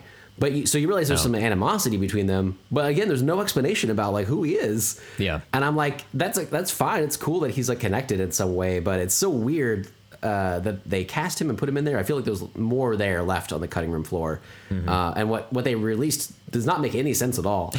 but I like his death so much, and I like Kyle, Kyle Gallner so much that I forgive it. Uh, I'm curious if yeah, if other people care that much though. But to me, I'm like. I saw he was cast, I was like, oh my god. Yeah. And then it's like he's for like no reason. it was just weird. That, that would be funny if the next Scream movie, when they announce the cast, they announce like the actor's name and then they're like as Ghostface, but they do it for literally the entire cast. oh, cast. I love that. Craft Services as Ghostface.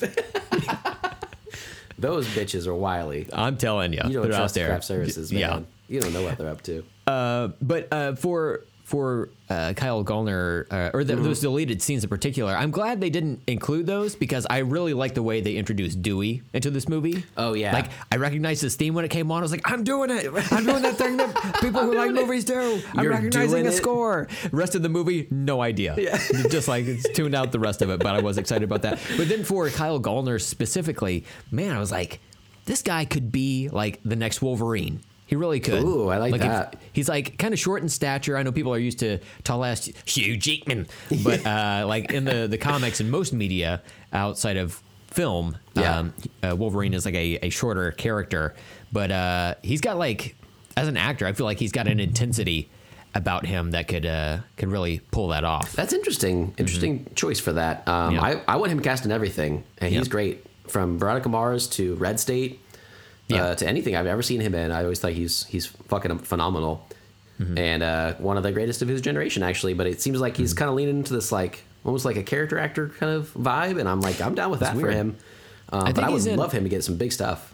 I think I read that he's in, um, or when we talked about it previously, he's in some like a long running TV show that neither of us have ever like watched Oh, yeah, or weird. barely heard of. That sounds kind of familiar. That's where he looks like Snack Jesus, and uh, we- just have never like watched this show or whatever. I don't even know what it's about, but I think it's Yeah. like some post-apocalyptic show or something.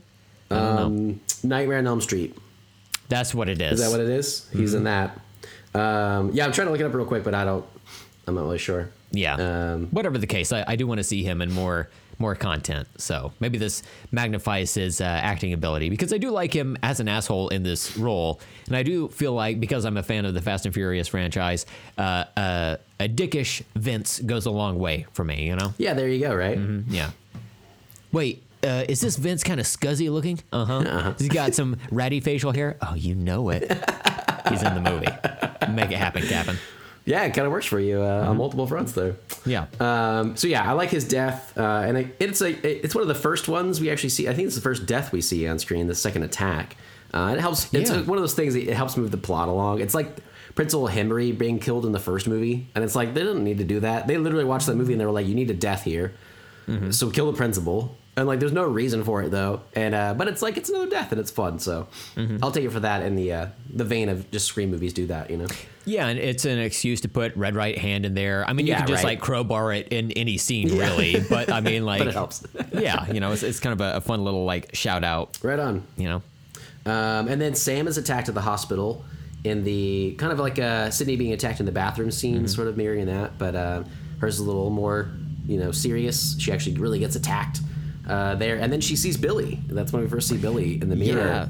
That was my next note, as a matter of fact. Yeah. And um, I don't know if you heard about this online, but when this came out in theaters, Lil Jon, the music producer, saw this, and his reaction was insane. Did you hear what he said? No, I didn't. I didn't. What is it? He goes, ah, skeet, skeet, skeet, skeet, skeet, skeet, ah, skeet, skeet, skeet, skeet. God damn. He was very excited about it. Worth it. My throat hurts now. Um, I do think that the de aging effect they use on Skeet Ulrich, Ulrich?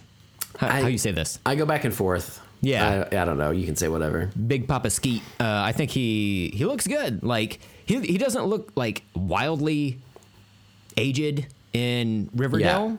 Um, he just looks like He's still kind of maintained that young look. Yeah. Yeah, yeah. Overall. um, but the the de aging effects they put on this looks pretty fucking good. Like especially for not uh, for for seeing the first Scream movie again for the first time in a decade plus, like four weeks ago. Yeah. Like it, they they look. It's almost like a one to one. Not quite that, but Yeah. close enough to where I'm like, this doesn't look. There's not like an uncanny valley ness to Totally. it for me. You Yeah. know. And I- it's seen mostly in reflection. That helps too. I think. yeah. Or always in reflection, I guess. So. And I'm not sure if this movie was supposed to come out during the pandemic or if it was always scheduled to come out in, in January. But if they took that extra time and and uh, spruced up the de aging effect there. Uh, they they did a fucking Worked. incredible job for it. They it's just like the perfect amount. Like the Halo series on Paramount Plus could take some lessons from this. You know, not that they, they were trying to de age, but like the the use of CGI and In general, show yeah. is uh, lacking. Yeah, and I like that he's in this too. Like it was a fun surprise. Mm-hmm. I knew that there were going to be some cameos, and before I watched it, I I think what the one I heard about was, I think it was Heather Matarazzo that I heard about.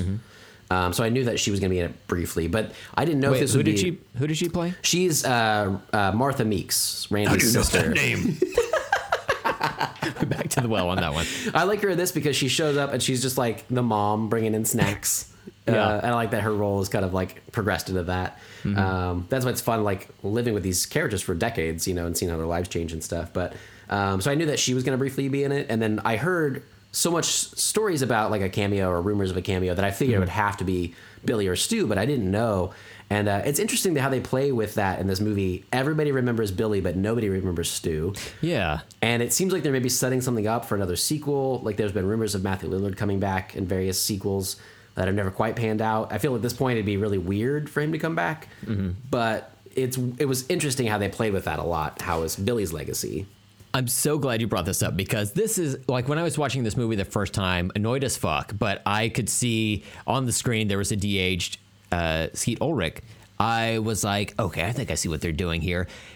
I've thought that, um, well, by the time it was revealed that, uh, you know, Sam was his daughter, Uh-huh. I thought Jack Quaid, is it McQuaid? Oh, Jack Wade, yeah. Jack Wade. I thought he was going to be the son of uh, fucking Stu Macher. That or would be whatever, because they they look similar enough Uh-huh. to me. You know, I thought, oh, okay, so it's like these two people get together and. Um, you know, they like they don't know their parentage or, or whatever, or maybe he hid it from her. I don't know Yeah. what. Like, it certainly didn't go that direction by the, the time you get to the end of the movie. But That's like, an interesting thought, though. I love that. yeah, that's where I thought I, I was going. And my first thought too, whenever you said it, I was like, "Oh man, it's like their brother and sister." Then that's incestuous. They can't fuck. And I'm like, "Oh, they're not related." I'm Yeah. just like connecting them to. Uh, Yeah. But it'd be yeah, they could if they got pregnant, they would have like a super villain. Baby. oh my god, yeah. that'd be interesting. He does kind of look like that. Like I totally like Mm-hmm. get that that he would might be the son or whatever. Um, and I like how it all ends up playing out. And I like that she's the daughter of Billy. Um, when it first was revealed, I was like, I'm not sure what I think about this, but the way it plays out, because that's like the next scene is where she like tells her sister about it, um, Yeah. finding the diaries of her mom. And I love the idea that like Billy was not getting any from Sidney and that he was having some on the side the Yeah. Mm-hmm. whole time. Makes total sense. Um, I wish we would have seen their mom or like heard more about that, or like Sidney would be like, oh, like that was so and so, like she remembered her or something, you know, uh, from high school. Like that would have been interesting. But I, I like how it all played out. I think they did it with the time they had. They you know didn't dwell on other things, whatever. That's Yeah. fine. But um, I liked it in the end. Um, how it kind of worked out that she was the the daughter and she didn't want to be like her dad, and how that would fucking freak you out if you found out about that at like as a teenager, as like 13 years old. Yeah. that your dad was a serial killer, famous in your town with all these movies based on it. Like, yeah, it would, it would flip you out.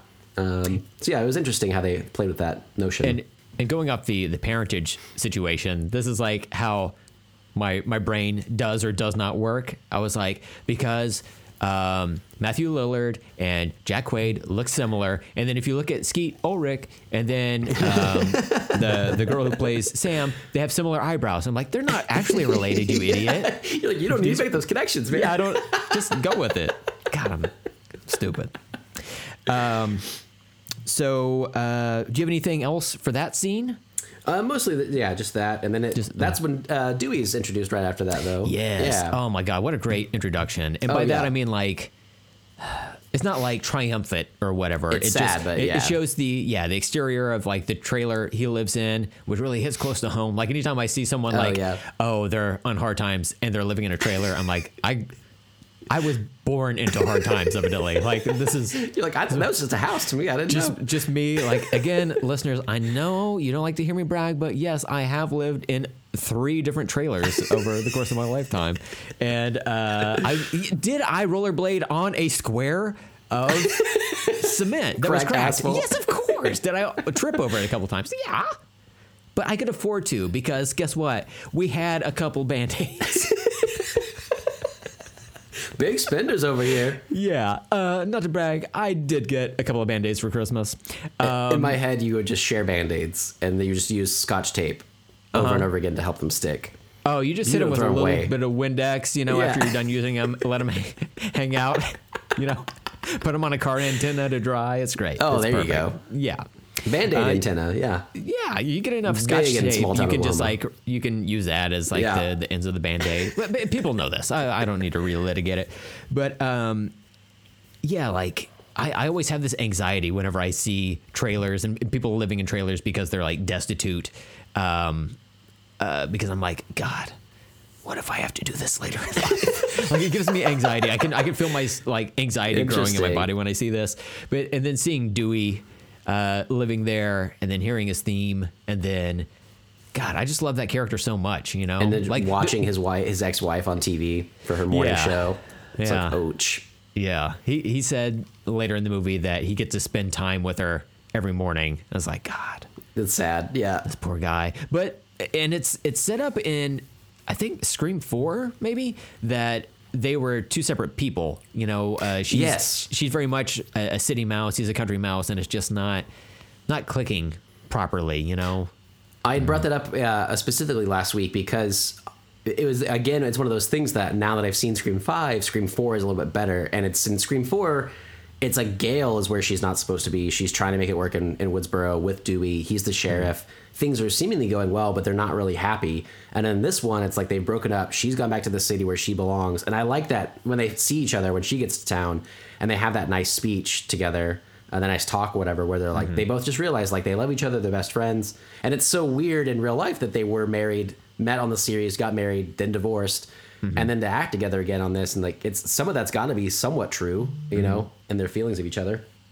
And that they you know try to remain friends but like they are both doing their own thing and it's Yeah. sad to see him this way but it's also like it makes sense for their characters in a weird way. Mm-hmm. So. I, I do think that David Arquette has gotten like more attractive as a man as he's gotten older. You know. we tend to do that.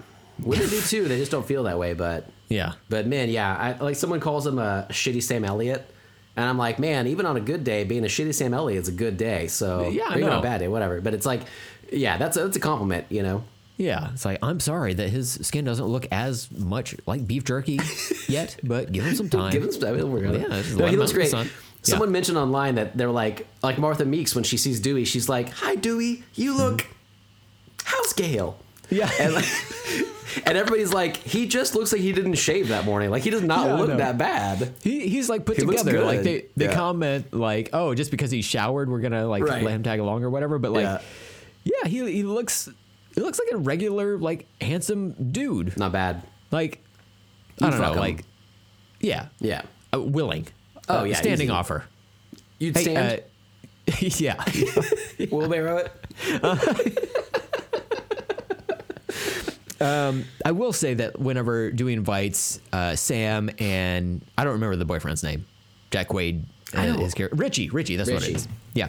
Uh, whenever he invites them in uh, for like two minutes to talk, um, he goes through and he fucking nails who the killers are. I know, like especially like after after you watch it the. Or when you go back to watch it at least a second time, he's just like boom, boom. He just like nails both of the killers Yeah. immediately. You know, I know he got, he had the, he said the boyfriend. What does he what does he say about the uh, the friend or whatever? he says uh, close friend of the victim Mm. and it was the the person whom was uh, being recorded on uh, their phone Yeah. so it was like um, jack quaid would have been recording or filming amber right amber was the other killer is that the right name Mm. Oh, so this is fun. Yeah, who's who's attacking Tara in the beginning, basically? Yeah. Mhm. Right. I wondered because we don't really know where, like Woodsboro is fictional, so we don't really know where it is in California. But Sam is in Modesto, and so Jack Quaid was in Modesto. Theoretically, and we see them the next morning. And she gets the call to go back to Woodsboro because her sister was attacked. So I was like, was it always Amber? And Amber filmed herself. It wasn't a live stream. It was like a f an old video. Yeah. And she filmed herself, and then she was the one attacking. I was like, I don't know. I wonder if he could have driven there, driven back, you know, or if it Yeah. was always Amber. But yeah, It, it would be funny if there was a deleted scene where when Jack Quaid decides to take her back and they're in, they like get in his car and Sam's like, um, how come there are 175 Starbucks cups in here? Like, you've been drinking a lot of caffeine to A stay lot of awake or caffeine. something? Weird. here's a toll booth receipt yeah. for Woodsboro. Have you been Uh-huh. to Woodsboro? No, never heard of it. Never even watched the Stab movie. That guy's clever, man. I never even mentioned the Stab movies. I've Yeah. never seen one. Uh huh. So I wouldn't either. Mm-hmm. I I, like. how am I supposed to know that your sister's in hospital room 418? I wouldn't know that. I wouldn't Sam. know that. Yeah. Maybe I'm psychic. Yeah. Oh You'll yeah, to think about Sam, you're right. Just because your name's Carpenter, you think you fucking nailed me to a cross? That was good. um, yeah, I like his character though because they they they play with that a few times. Um, From Dewey talking about them, like he nails. He says like, "Don't trust the boyfriend you've only known for a few months." She should not have. Uh, Yep. That seemed pretty easy to follow, but uh, she went along with it. But um, even like later in the hospital, whenever Amber's there, um, Jack Quaid accuses Amber, and Amber accuses him. And he's Yeah. like, I was watching Netflix, and she's like, I was with this person. Like, you were watching Netflix, you have no alibi. Like, they play Mm-hmm. it up a lot, a few different times, and even themselves do it, which is fun. Mm-hmm. Uh, so they really keep up the, you know, who's who's gonna be the who done it in this. Yeah. uh, and they play around with that a lot. So, um, so Dewey calls Mm-hmm. Sidney. Sidney we see is uh, running with her kid in a stroller, so she has kids. Mm-hmm. She mentions her husband Mark, and she's happy. I'm so happy for her. Yeah. Uh, but of course, she has to come back and deal with this shit now. Mm-hmm. Uh, but it's it's fun. I I think that interestingly enough, when I was watching this last night, um, the legacy characters in this were like okay to me. Like I, Dewey is like one of my favorites, and then to see obviously like he has a death scene coming up uh, that we'll mention here in a sec. But um, seeing that was really hard and important for the story. But um, Cindy and Gale, I, I both those like the actresses, I feel like they kind of not phoned it in, but just kind of like, yeah, we'll come back for this, you know. But I was way more excited for the new characters, and I don't know that it. I don't think it would have worked without the legacy characters, and I'm glad the reasoning they brought them in, like that they're trying to do like a fan reboot sort of thing, whatever. Um, but I actually was like, they weren't my, my favorite part, like usual. Um, I liked a lot of the kids in this one so much more, and the the stuff they were up to. So um, I'm intrigued to see where they go with the sequel, the next one, Scream Six, that they're about to be filming and stuff. Um, how much it'll really involve like Gale and Sidney, and if they'll ever really write them out or kill them off or whatever. I don't know where you kind of go with the series. Like I don't know. It was one of those things that was never supposed to last this long, and now they're in every movie. And how do you take them out? But I don't know that they're really that necessary anymore either for, for me personally, when which is weird because I love those characters, but they've kind of had enough shit in their lives, you know? yeah, I think so. Yeah. Not want enough for Andrew WK, happy. but you know, Yeah. He could use some more. Listen to those He- outtakes, yeah, people. yeah. When it comes time to party, he likes to party hard. That's I'm had saying. to say it. yeah. Yeah. Um, we see Sidney running down that like boardwalk when she gets that phone call. She's pushing a stroller, but we don't actually see the baby in the stroller. Oh, that's true. So we don't know that it's a human baby. In my head, it's like a fucking Gila monster Oh wow. that she's strapped in. Yeah. she's super into like lizards and stuff. Mm-hmm. Yeah, she's one of those people, you know? She's a lizard person? Brent? Do not joke about Cindy that way. That's scary. Not a lizard person as in like the government of the United States, Uh-huh, but sure. a person who likes lizards, you know. She's hanging out at county fairs outside of the yeah. the entrance with a, a casual lizard on her shoulder. Be like, oh, what, this thing? Oh, you're not letting me take this in there? You're okay, you're restricting my freedom. Just tell me that you're Wow. restricting my freedom. That my ability to walk around with a Gila monster on my arm. It's her right. Mm-hmm. If she wants. This is a Komodo dragon, not a kimono dragon. You're dragging me down, right? Something like that. I don't know. I think it went too far. Ma'am, this is a Wendy's. You gotta get out of here. I know you love a spicy chicken sandwich, but this is way too spicy. They don't have proper digestive tracts. Oh, I will be the judge of that. Uh huh. You would say that about my children, my scaly little long fingernailed children. This is out here tasting the air. Oh man. Oh my god. Um, what about uh, Sheriff Judy? Sheriff know? Judy, bringing it. Yeah, bringing her back. No longer deputy. Yeah, Judy's no longer living either. Yeah, well, oop, man, Yeah. hers too. See, hers another one. Uh, her character didn't mean that much to me because I wasn't a big fan of Scream Four. But now I've been watching it more. It, I, she was in this movie, and then she has a son, and he's important to the story. And so, uh, the fact that she gets stabbed in broad daylight on her porch, uh, like right outside on her sidewalk, that's crazy, yeah. is bad. And that she gets stabbed a bunch of times really fast too, and it's really gnarly uh, to see her go down that way. Um, yeah, That's when I first noticed the sparkles on the uh, the Yes. Ghostface costume. that's the scene I was It's, like, talking about. Yeah, Yeah.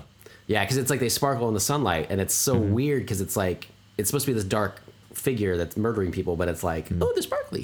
Mm-hmm. Yeah. uh, and there's something nice about it. I don't know. I like it. Uh, it's one of those quirks I didn't notice for years and years until Mm-hmm. I caught it like kind of on a, a better. I probably watched it on like VHS for years, all these movies, and Mm-hmm. then when I finally got to DVD and then Blu-ray, I was like, oh my god, it sparkles. Like I Oh, didn't know it. Yeah, For, I didn't know it for a long time. Yeah, Oh wow. I can never see it, or it's like in, he's not really in like the light a lot, you Mm-hmm. know. So I never, I don't remember ever really noticing it. I think the the one that comes to my mind is the Tatum garage scene. I Mm-hmm. feel like when he's on the stairs, like that first opens, you can kind of see it sparkle there. But um, I don't know that I noticed for like a long time though, and so yeah, it's cool. And then uh, Wes, um, I like in this movie because he kind of plays. I like how they play with the roles. He plays more of like a damsel in distress kind of role, or like Yeah. not even that. Like he's prepared. He's got the mom who's the sheriff, and he's like, "You guys have your pepper spray? Do you have Mm-hmm. your tasers?"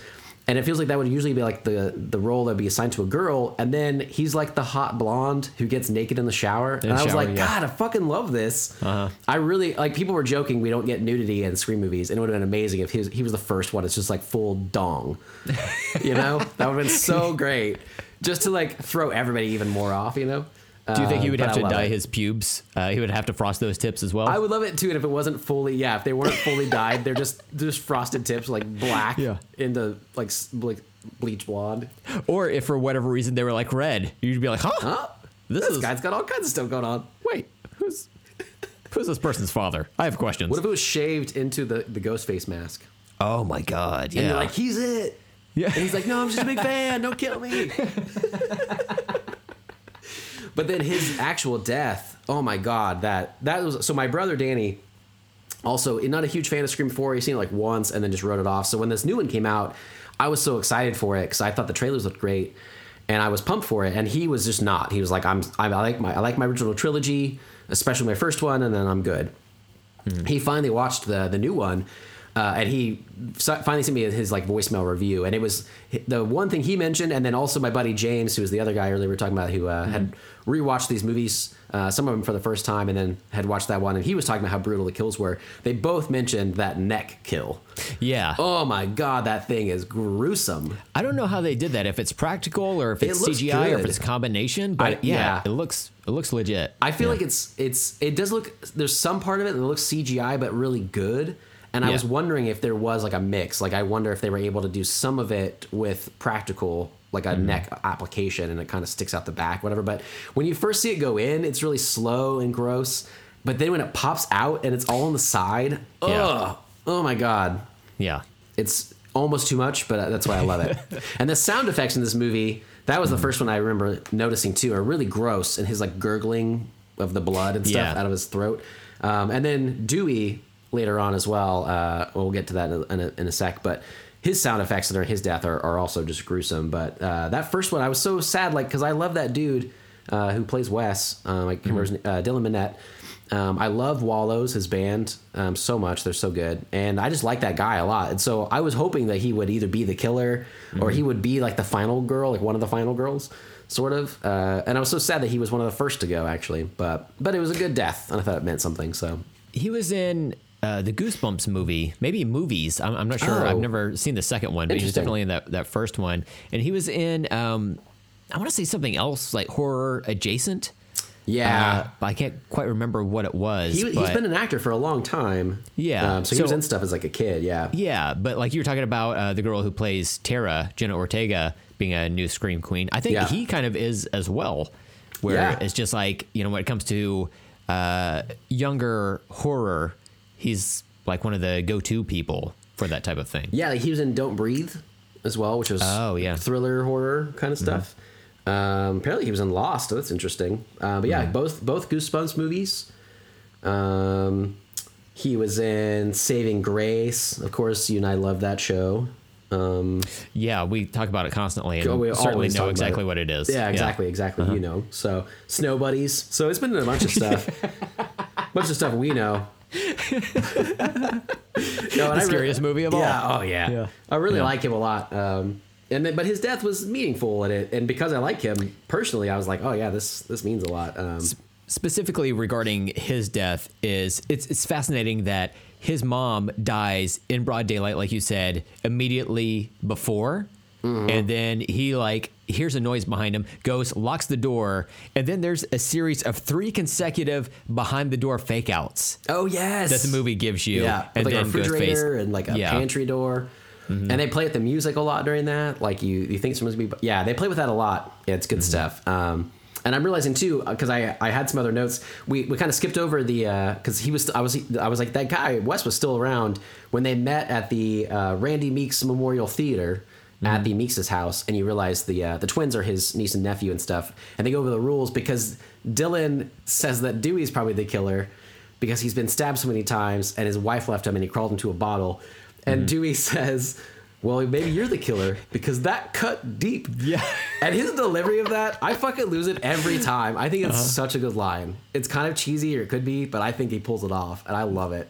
I watched that yesterday and then I rewound it Yeah. after it and I watched that scene again because it was funny. yeah it was so fucking funny. I was like oh Yeah. shit that was solid. But they go through the rules, you know, and I love that. Um, I can't remember her name right now. I'll try to pull the cast list. But the Meeks' niece, who's like the movie buff in this one, Mindy. Okay, yeah, Yeah. Uh, Mindy is like the one who gives the rules, and she explains like what a requel is. And I love her explanation. It's like it's like I feel like Scream Four is kind of like that era of them trying to remake, even though they had a lot of the original cast. Um, It was kind of in between. It didn't really make sense. And this one, we have an example of these. We have a lot of like the Halloweens and the um, Force Awakens and stuff that are kind of reboots, rebootquels, requels, whatever. And um, I like her explanation for it. it again, it, it's like they have something to say, and there are rules we can gather from other movies in this era. And then now they made this one, and like we're in it, blah blah blah. And I love that they're like, she's like Sam's like, so I'm in the middle of fan fucking fiction, and it's like, yeah, you are, and that sucks. But I believe Yeah. it. I believe these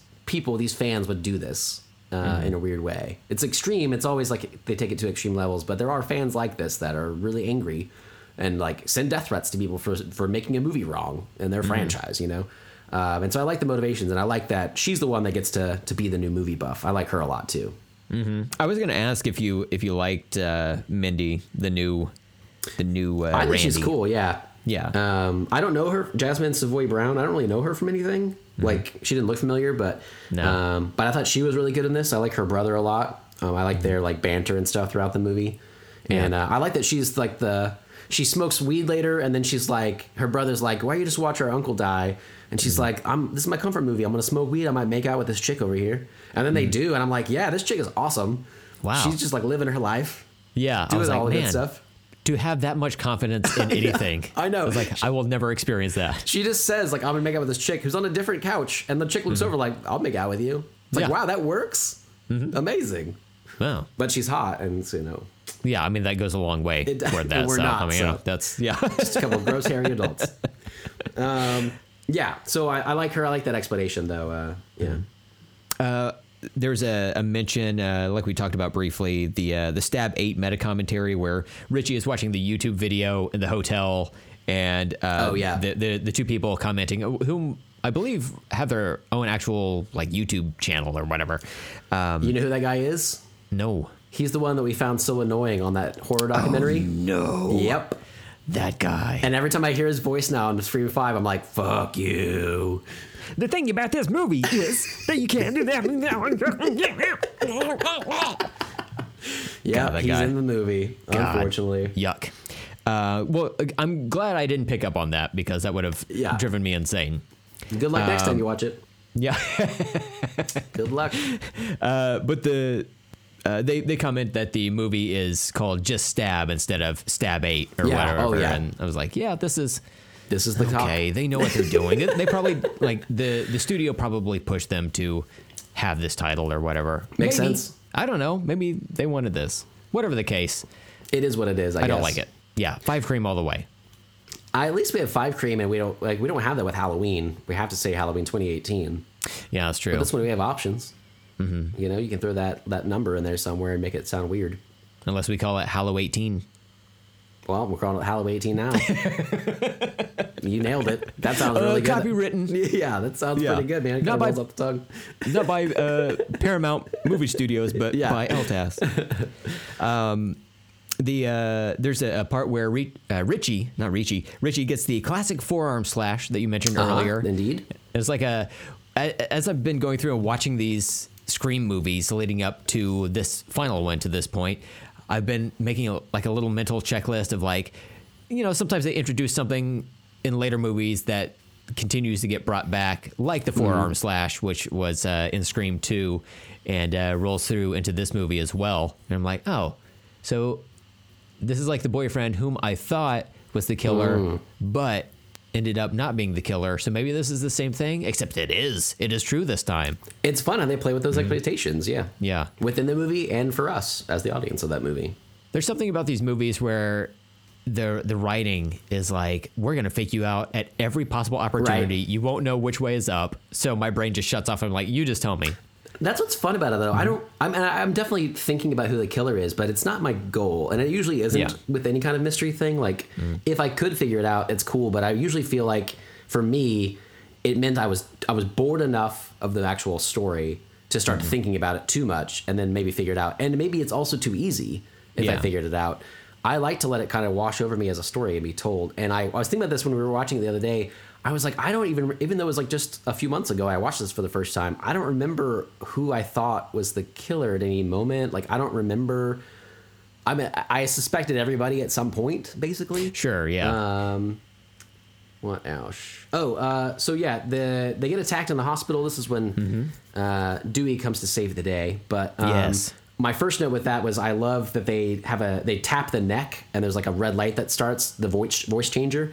And they've always had that issue that it's usually like a little box they carry around. And how would they do that in real life and not yeah, they like, hold that in front of their Right. their faces or and whatever. sometimes the, the ghost face will do that, like Mickey does that before he takes off his mask, I think, and stuff. But but it's like, uh, and this one, it's, I like that they like they're like, no, we're gonna have it like incorporated into the mask now. I thought that was like such a cool detail that it's been a complaint of mine for years. Like, how would this really work? And now I'm like, oh, they built it in, sweet, sweet. They sewed it in the suit, you know. you don't even have to worry about it. don't have to worry know? about it. So I love that. Uh, It would be funny if in like Scream 2 or whatever, they had a Kevin McAllister talk boy that they like Dude. that utilized. Like it was very time consuming. They would have to like record into it and then play it back at a lower speed or whatever. and they do it like quietly so they can't hear the regular voice. Yeah. Uh-huh.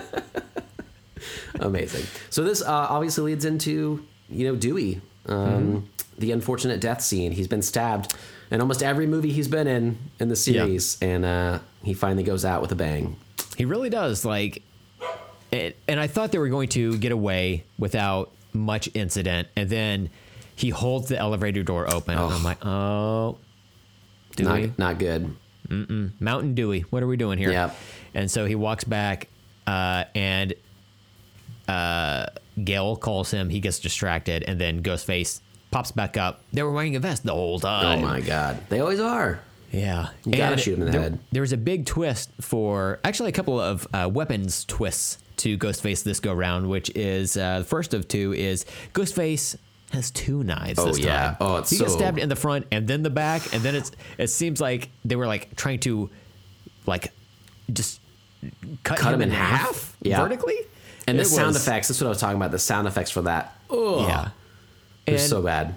There's a specific color of blood that looks like the most realistic to me, and it's the the blood color they use in this movie. You know, sometimes it's too red, sometimes Yeah. it's too black.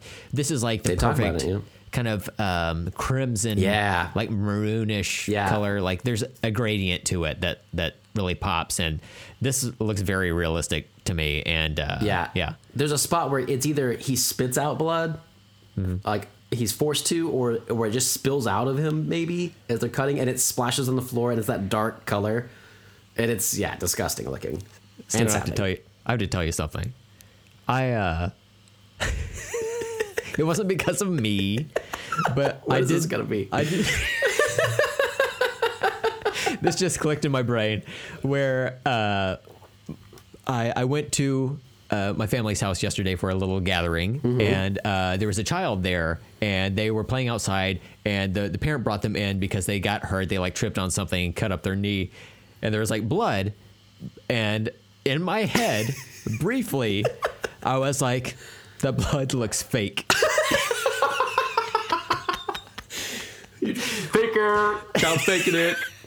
Oh my like- god. They got blood capsules or whatever. Like, Right. It don't look like Ketchup. such a, a true bright color of red. I was like, this is fake. It's- And that's- but I was like, oh, this It's because they're a this little is kid. this is how poor this is how bad my brain is getting, where it's starting to confuse reality and not. You know what I'm saying? Like I was love just that like you saw that in Scream and you're like, that's real. And then you That's saw it in real. Uh-huh. real life and you're like, that's fake. they they actually killed David Arquette for this movie. They did it. You can look it up. He's dedicated to his craft. He's a He's definitely dead.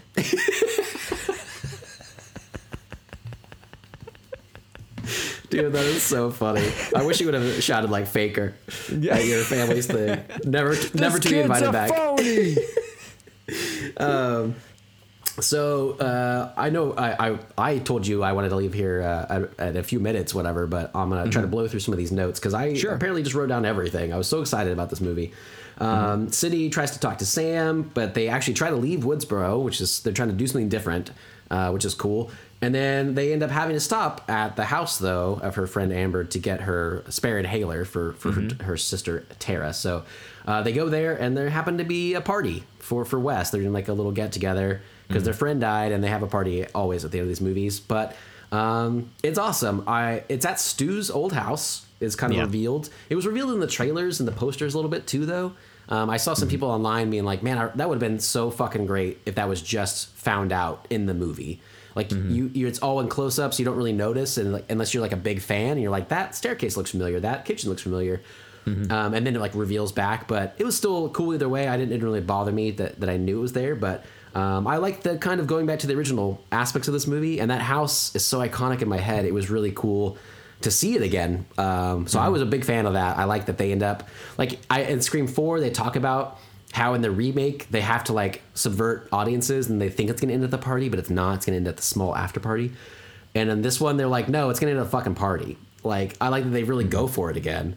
Yeah. Uh, and I, that's what I'm kind of looking for, like the nostalgia mixed with something new. So um, I thought it was really cool. I like that. I do like when she gets that phone call and they say, "Oh, you're in Stu Macher's house," and then there's that like shot of her like standing in the doorway, and it like shows the exterior of the house as it pans out, and it's like the DP director of photography is like, "Now Dutch the angle, Yeah. Dutch, Dutch. Dutch, Dutch, hold."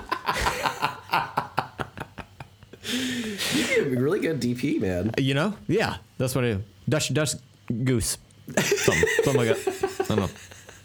I'm gonna walk away. Um, yeah, and it's it's cool though. That would have been a cool reveal. That was the 1st reveal that shot. Yeah, because it's Mm-hmm. Yeah. uh, it's pretty different looking. But um, yeah, and so they're all there. You know, they're having the party. Um, I love the the guy twin.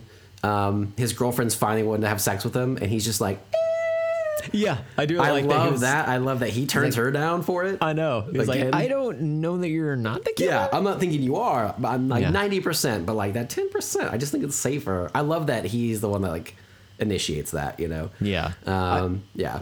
I did kind of think that his girlfriend was the killer. Uh, probably out of that. sketch. Yeah, out of, out of that friend group the Yeah. most because it was like her makeup is too crazy. That She has pink hair. Yeah, I don't know about that's this. weird. Pink hair. Yeah. In this day and age, in this economy, can you even afford hair dye? Gas prices? Oh my god. Yeah, ridiculous. Yeah, she she definitely seems suspicious for a while. Yeah. Um, and then whenever she like disappears and he goes to look for her and he gets attacked and then she comes back later and is like, I never saw him. It's like I really did suspect her for a little bit. I feel. Mm-hmm. Um, his attack too is one of those ones that chase him down and it's so fast. They stab him so Yeah. fast, and it just looks like even this big jock like he can't get away from it. Yeah. You know, it's just if you have a knife like that, ugh, it could be over so quickly. He dies. You, you see him like in the grass as he sees a headlights approach or whatever. I was like, man, this grass looks astroturf as fuck. And like, This grass looks fake. it does, yeah. And especially like the last shot of the movie as we're craning away from the house. I was like, man, this looks like a set. Like this house was built on a set or whatever. And it was a set. Yeah. So you called that, yeah. It, it, it looked pretty fake to me, but like you know, whatever. It's, to make it work. I I, enjoyed the rest of the movie. I'm not Yeah. gonna fault it on that. Can give you that. Yeah. It was cool to see the behind the scenes things of mm-hmm. it. You know that house sort of, and I wondered why they Oh, didn't sure. just film it there, at least the exterior, because it's a real house, so you could go there again. But um, I guess they were like, you know, we can build it all and it's, it'll be fine. But yeah, it's funny though. I didn't really notice the the fake grass. I'll have to pay attention to it. If you look in the background, Master Chief is just casually walking through through the distance. Um, uh, the the other note I wanted to say is that uh, the other weapon that Ghostface uses via Amber. Uh, so this is when she's like maskless, but uh, she uses a gun. She Yeah. like shoots at one girl uh, Straight in the face, face. The, the girlfriend, and then um, she's got the gun pointed at Gale, and oh, she yeah she shoots Gale. As a yeah, matter of shoots fact, Gale in the stomach. Yeah. uh, and then um, yeah, and then she gets hit in the face with hand sanitizer, and Oh, yeah. becomes instantly flammable. From what I Oh, can yeah. tell, uh, I had no idea that hand sanitizer could do that. I mean, but it's like pure alcohol. hell yeah, dude. Yeah, baby. Yeah, you go into a party, you better be hand sanitizer there, dude. Yeah, um, they have some. That's some of the stuff I thought was cheesy with Gale and Sidney. Like they're like Gale gets shot in the stomach and she's like, "Do it for Dewey," and like Oh, it's it's a little too over the top for me. Um, But I'm so into those characters that I also like don't care that much. But um, Yeah. and then at that scene, like they fight with her and stuff, and then that's when they they explain the plan. Like you also get revealed because Sam gets stabbed. Um, after after she shoots the friend, whatever, they all kind of scatter for a little bit. Um, but then the Sam gets the gun eventually from Amber, and then her boyfriend Jack Quaid stabs her. Richie stabs her, and he's revealed to be the second killer. Um, and then when they're they're like in the kitchen, they were revealing their plan about how they're gonna blame everybody and blah blah blah, and it's like you know it's not gonna work out. Um, and then when they fight, like Sidney, like Gale's on the ground and the chick is almost dead, and Sidney's like, like Gale's like, you can do it, and she's like, no, it's your privilege or something like that, and hands her the. It's like uh, so slow. I was like, this girl would have gotten the gun for you guys by now.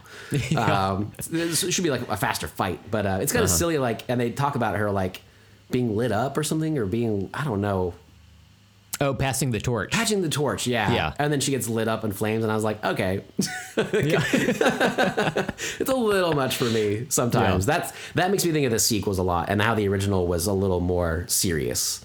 Mm-hmm. Uh, I don't think anybody would have been lit on fire. No, no buildings exploded in that original one, you know. But Yeah. uh, but it was fun um, to see her get her cup up. It's that way, sort of. Yeah. So I think so. Um, and then uh, uh, let's see here. Um, at the very end, Sam goes ham and just stabs Richie so many fucking Yes! times. I forgot it was that many times. That was insane. That she used her like uh inbred not like inbred, but like you know her her her Yeah, uh, what is that- serial killer Yeah. skills or whatever Yeah. to really like go to town on his fucking ass and he's stabbed so many times. he's just screaming the whole time. I love it because he. I'm just like fuck those guys. Mm-hmm. Like any of these people that do this to other people. I love that she's so scared the whole time of being a serial killer. Like some some lineage is going to be in her to do this, and it's like that has nothing to do with it. Your dad was was angry and crazy for a different reason, and like you don't have those reasons, so you're not going to be that way. But then when when given the opportunity to protect herself and her friends and family, she goes fucking full on, and it's amazing. Like she's my Yeah. favorite. My favorite kill of the movie probably is that one. Like her turning Yeah. the tables, and it's so brutal and nasty. And like he's like he says something at the end, like he's still talking, and he's like, "Don't stab me anymore," or whatever. And she Mm-hmm. like slices his throat, and it's just all gnarly, man. I fucking love her. there's that shot of it's, it's like has her back as she's like sitting on Richie stabbing him like over and over again and you see like every time she r- brings her hand up to stab him again like the blood Yes. flies up and whatnot it's just So so so, visceral. visceral. and Yeah. um uh realistic for this type of like maybe the most realistic type of killing we've seen in Yeah. in a, a scream movie Yeah, and I think it's it's a lot more horrific to me to see that Yeah. speed at which you could just be demolished. Um, yeah and like they, especially like the the guy, the twin that gets stabbed out in the grass, the fake grass, they stab him like in the back, and then immediately stab him in the stomach, and a Yeah. bunch of times. And I I kept like adding up in my head, like, oh my god, so you'd be hurt here, and then you'd be hurt here, and like that's like a bunch of stuff being all cut up Hmm. together. Like it, would, you would ruin someone so fast, and the way that she does it to Richie after all that shit they went through or whatever. Uh, is fucking gnarly, and then like Yeah. Gale and Sidney walk in, and they're like they'll always pop up, and she so quickly shoots him like twice in the chest and once like sort of in the throat up to the head or somewhere. Like the brain, Yeah, the brains splatter out, but it's not like his face. She just does it so quick. It all is just like very. I don't know. She's just a badass. She wipes Yeah. the fucking knife clean with her hands, like like Ghostface usually does. Oh, fucking love that. Oh, So I didn't even little catch that. Oh yeah, That's awesome. Mm-hmm. right after she st- like slices his throat, she like leans up and just cleans it off with her bare hands. Oh, I've And never then- been so turned on by blood being wiped away from a knife. And then, of course, uh, Amber comes screeching in from the kitchen. Uh, she's just Right. half burnt, and they just cap her ass. Or uh, Tara, Tara shoots her down. Tara does, yeah, shows up out of nowhere like that, Yeah. Mm-hmm. killing her friend. Bitch, get out of here. Yeah, damn. so sexy. Yeah, and then um, I don't know why I just like it. Um, uh, oh yeah, and then uh, she says I still prefer the Babadook. Uh, I wrote that down specifically because I hate the Babadook. Um, Really? Okay. uh, have you ever seen it? No, no, No? I, I Okay. want to, but now I'm maybe not. It's some people really love it. It for me, it's it's. She talks about it. It's like a a, a thing of like motherhood and grief, you know. And, and I'm like, I get that. I it's like one of those movies that has a lot of metaphors in it. And then I didn't understand them, and then when I did understand them, I was like, I don't like them.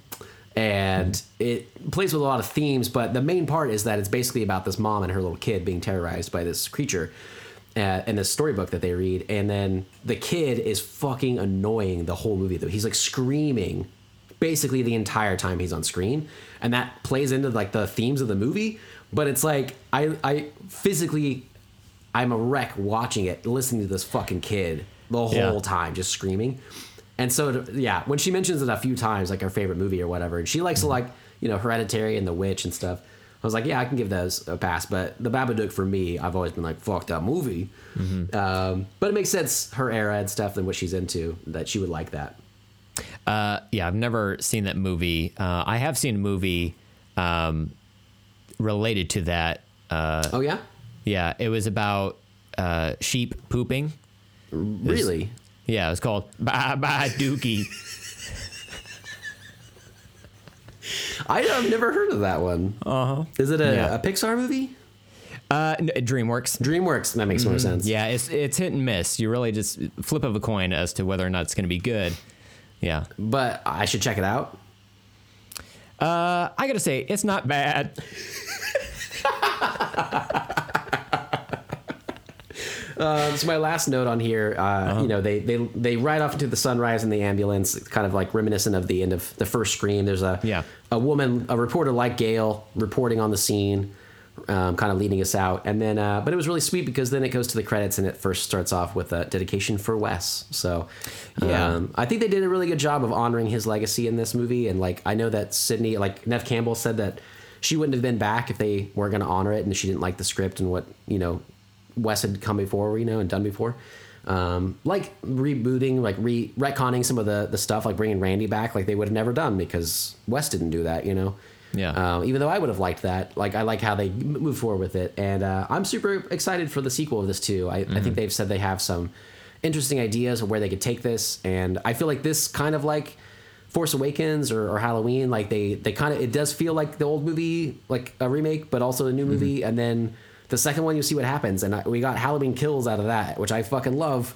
Yeah. And so I'm really excited to see how they ratchet up and like go in a different direction with the new Scream Six. So Yeah, should be good. The the only other note I had outside of the the end credits, which is uh, something I have to show you, is that I like Sam and Tara as sisters. I think they're great. Uh, I really like their relationship, and I hope that moves forward into Yeah. whatever the hell Scream Six is called. Uh, that's it. Uh, on the end credits, like you said, after uh, the thing that says for Wes, it has actual like pictures of the cast Yeah. as it goes through them. And as you get further into the cast, they start doubling up on the people or whatever. I laughed so hard, Stephen, because at a certain point, they're like getting to the, the two people or whatever. And they've got one uh, that is a picture of Reggie. His name is Reggie Conquest. He's a, a cop that's there in town, works with Judy, I guess. Then the other one is Roger L. Jackson, who is the voice, Voice of of- yeah, Ghostface. uh-huh. But this is the photo they've got of him, which is just a picture of Ghostface, as if that's what this guy looks like. He's just dressed as Ghostface the entire time.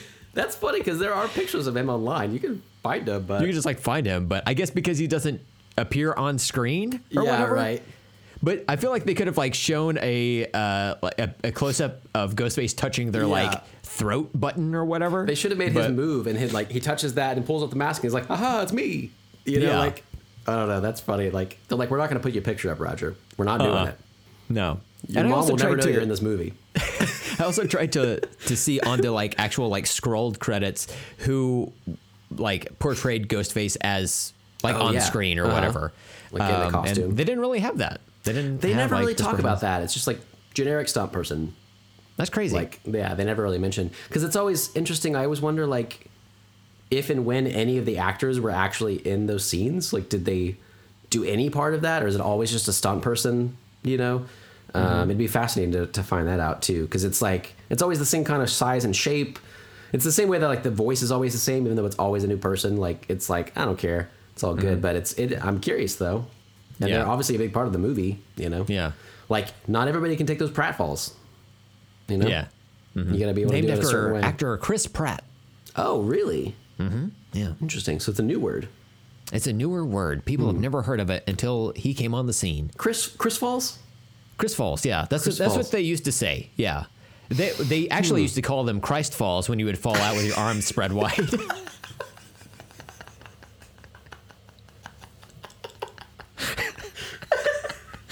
Yeah, I've heard of that. I've heard of that. I feel like I'm Um, gonna get penalized by a big podcast Yeah. for keep uh, for all the blasphemy might, talk. man. But you know, hey, you know, you never know. You never know. Um, all right. So, final thoughts about this movie, man. I'm curious of what you thought, especially that you've actually seen the movie and heard Yes, it. I've seen it now. It's good. Yeah. it's good. Um, I'm gonna say, uh, but I I enjoyed it overall. Uh, this is one of the better efforts for me Mm-hmm. on the Scream movies. Uh, out of the, uh, I think it was we were rating one to five. Yep. Uh, Ghostface masks. I'm gonna give this one. Um, I'm gonna give it a, a four, just as Mm-hmm. a, a whole number, just because that first Scream movie uh, is just so well done. Uh, it sets up all the tropes. Yeah. This one follows through with it. all on its own, right? Uh, you know what? I'll go four and a half Oh, because I do like this better than uh, Scream Four. I was gonna say, what else? Do you remember your other ratings? I don't remember exactly what ours were. Uh, I think uh, Scream One was five, two and four were both four. Scream Three was a three, and this one I'm giving a four and a half. So you like this one uh, the best of the sequels, Yes, but just a little bit. You still like two and, and four a lot, basically. Yeah. Yeah, right on. Yeah. Um, yeah, I'm kind of the same way. Like I also gave Scream five Ghostface masks, the, the original movie. Um, I think I gave two like a four or four and a half, maybe. Um, three, I think I also gave like a three this time. Uh, nostalgia still weighs for me there, but it's it's not that great. Um, four has been growing on me a lot more. Even like the I watched it like the next day after we recorded that. I liked it way more than I did the entire time that I was talking about on the record.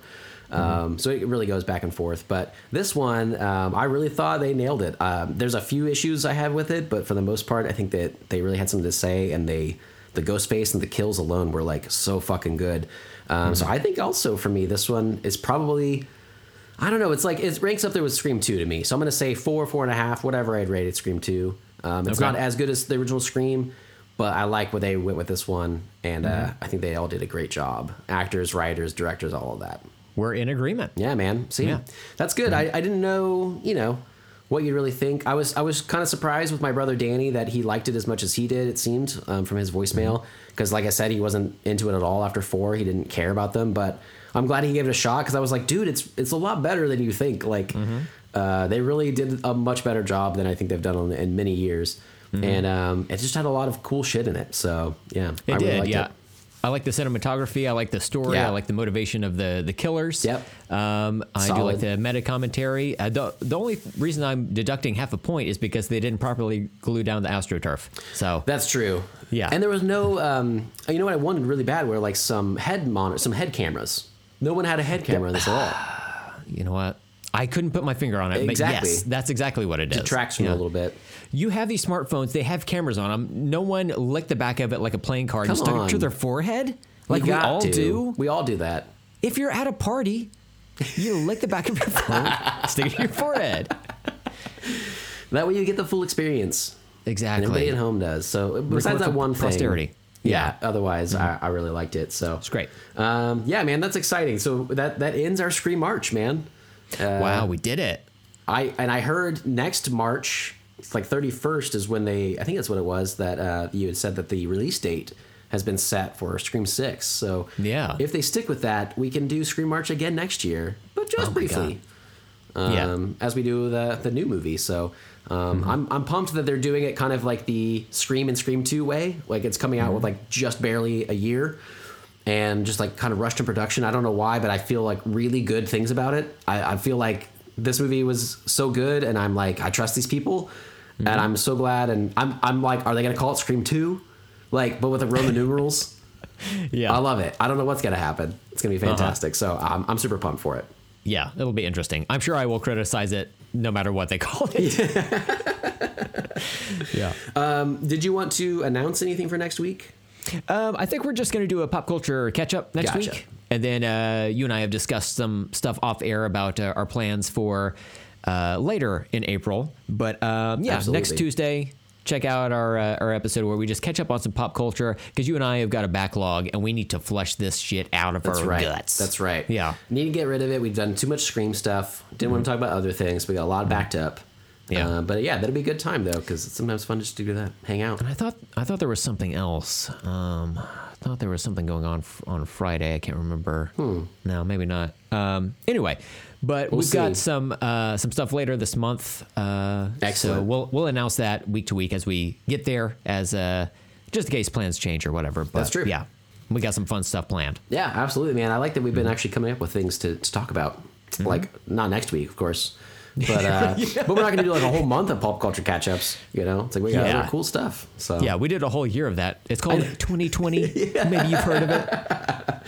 Well, uh, as always, if you'd like to rate and review us on your favorite podcast apps, we'd appreciate that. Five stars is always appreciated. You can also contact us. All of the info is in the show notes as usual.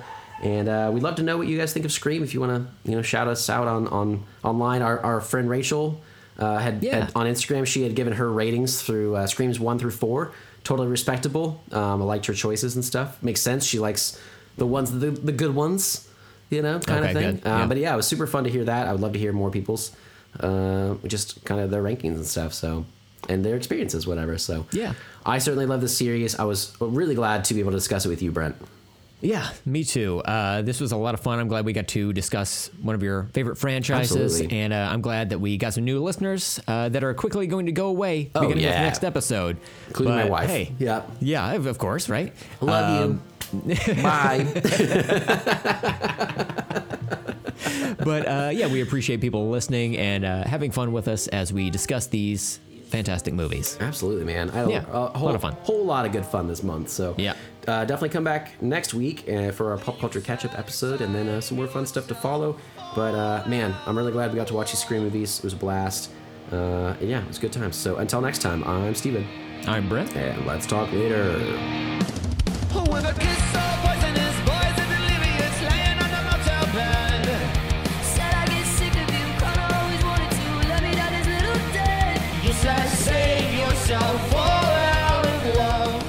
Think they'll ever have a fat ghost face? I like that. They they tried to be more inclusive with the cast this time, but I'm just saying they did a good job. could I go- do they like could that get the, better. the, the two new lead females are both of Mexican descent, Mm-hmm. and then uh, you- yeah, we just have a more diverse cast. The twins are both African American, like Yeah. maybe mixed race or whatever. But uh, yeah, I'm happy for that. But body types, yeah, let's get in there. You know, I I want I want diversity. I want I want bigger. I want blacker. I want Big mm-hmm. Mama. Big I want Big Mama to be the killer. Martin Lawrence is Big Mama as Ghostface. It's weird that they have never had Ghostface Killa of the Wu Tang Clan Ugh. as a cameo in Just once. in Scream. They You know? brought they brought in Jay and Silent Bob, but yeah, Come on, man. wild. Can't you can't bring in Ghostface Killa. Come on, ridiculous. What are these kids doing? You know, I know. that's crazy. I wish I had something else funny to say, I know. I. Was this is this the funniest way to uh, end the show? I guess so. we started off pretty funny talking about death, unfortunately, and then we're going we're whimpering out. As we run out of You know, when we record this long, It's fine. the brain just it's, it's just farts. Look, listener, you still have half an hour of outtakes to listen to, so we'll do better. Yeah, that's so good. So we'll talk good to you then. next week. Please fucking God record. Hey, it's working on my end. I It's can see the on little sound waves. end. Okay, all right, we finally got there. For the listener, we just tried twice to record. Stephen had computer issues, then I had computer issues, Mm-hmm. Yep. and now here we are making mediocre podcasts for you. Oh man, and everything we just said was fucking gold. It was so funny. We were laughing so hard. Not now- recorded for posterity, not at all. Not for No. you, not for me. Uh-uh. Bye Nope. bye. My It's gonna get great from here, though, man. Like that was It's- certainly a warm up, right? It, it certainly was. And, and as people have funny. heard for the past two hour conversation, you know, Oh, this is sort of how yeah. it takes. It, they were just, they were rolling. Yep. They Fred Durst said it best himself, you know? Yep. So, The hating. no, Try to catch me. okay. No, is that that's not Fred? I thought that's where you were going. No. That's Chamillionaire. Uh, yeah, but he also would wear a backwards baseball cap. So, yes. Mhm. Oh, okay, cool. Mm-hmm. Listen, sometimes I'm I'm hip with the hip hop. You know, it's, Sometimes I'm not. I think the problem is, and people have said this to you before when we've been out and about together at places, Mm-hmm. people will walk up to you and be like, um, you're too hood. Yeah, I And get it's like, that. God damn. It's like it follows me around. I know we went tuxedo shopping that one time, Yeah. and they were like, uh, "Excuse me, sir, you're too hood for here." And I thought that was interesting because I was wearing a hoodie, Yeah, and I thought I thought that's what they meant. And they're like, no hoodies in the store.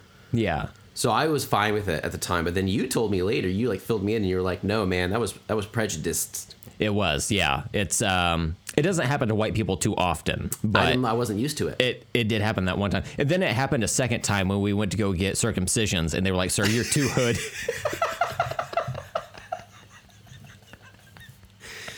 Well, that was just because they they literally said they'd never seen that much and that they couldn't operate on it. uh huh. Yeah, And that's It- I accepted that one too. I thought that was fine. I believe the description they used was it was if someone had unfurled several rolls of saran wrap. And yes, it was like, yeah, you want to protect your equipment, you know? yeah. Mm-hmm. And also, mine's clear.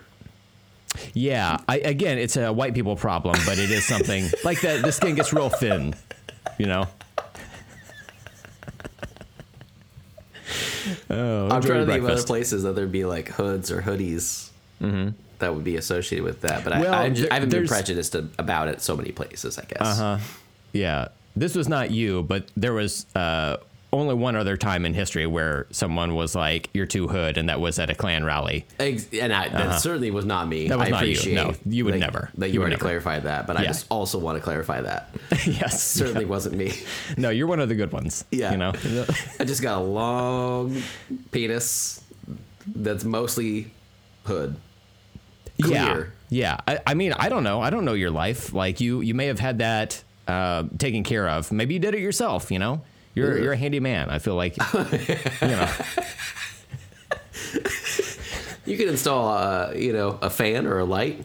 You could probably do that. You probably get Yeah. self circumcised. It'll be fine. It'll be fine. I mean, it's you fine. you own a pizza cutter, right? So It's gotten really gross now. I'm I like sweating. Yeah. I don't know about this. again, enjoy your breakfast. Oh, absolutely. Mm-hmm. Uh, well, speaking of breakfast, spicy chicken sandwiches. Oh my God! Can you imagine? Can for you breakfast? imagine? Oh my god, it'd be so good. That's you what the put it John on, Lennon song was about. on a biscuit. You what? Can you imagine? That's what his song was about. Mm-hmm. Spicy chicken for breakfast. Imagine there's a spicy chicken sandwich for breakfast. Yeah. Man, I don't think that you have a John Lennon in your back pocket, but damn, if you just came out with one. Thank you. You know, there's. A, I think uh, watching that Beatles documentary really just Oh, like helped you out. Yeah, it got me jazzed on like each of their individual like tonalities or whatever. yeah, you it was good, man. I, I don't. I, what I'm saying is, I don't think you practiced that in the mirror for hours, but man, it was like you practiced it in the mirrors for hours. That's Mm-hmm. great. Yeah, thank you. John Lennon, everybody, married to. Yoko. She sounds the same. Weird. Oh, Yoko. I didn't realize that was a prompt to do her. I don't Dude, know. I just tried. Have you ever heard her music where she I just like wails really or have. whatever? Oh, Oh, my yeah. god! In that, I, I've heard some uh, a clip of her music uh, before on the radio where they were making fun of it or whatever, and it, it's it deserves to be mocked because Oh, yeah. her- it's it's just wild and bad. But there's a portion of that Beatles documentary where the Beatles are just like jamming around, and someone gave her a microphone, probably John. It was like, just start Mm. wailing into this, and she does, and it's bad. It's terrible. It fucking sucks. Man, I really gotta watch that thing. Man, it looks really good. It is. It's it's very interesting. I, I'm Yeah. glad I watched it. Yeah, right on. That sounds cool. Mm-hmm. Yeah. Well, Anyway. I brought up so as people might I might even apologize in the beginning of the actual episode, but I have horrible allergies right now. The the oak tree pollen is everywhere in Houston, so it has Mm. been a, a doozy of a weekend trying to get through that. I'm on so much allergy medicine right now, so things might get a little loopy. I, I told Steven off air before we started recording that I loved aller- allergy medicated Steven because he was cracking my ass up. He was going off, King. It's doing something to me. yeah, it was good. It I was, getting good. the the Brent jokes, the dad Oh, jokes. yeah. in I there. know. don't- they were just they were just popping, man. I know you were saying them to me. I was like, hmm. You're like, so that's what that feels like. Okay. I, I don't deserve like this.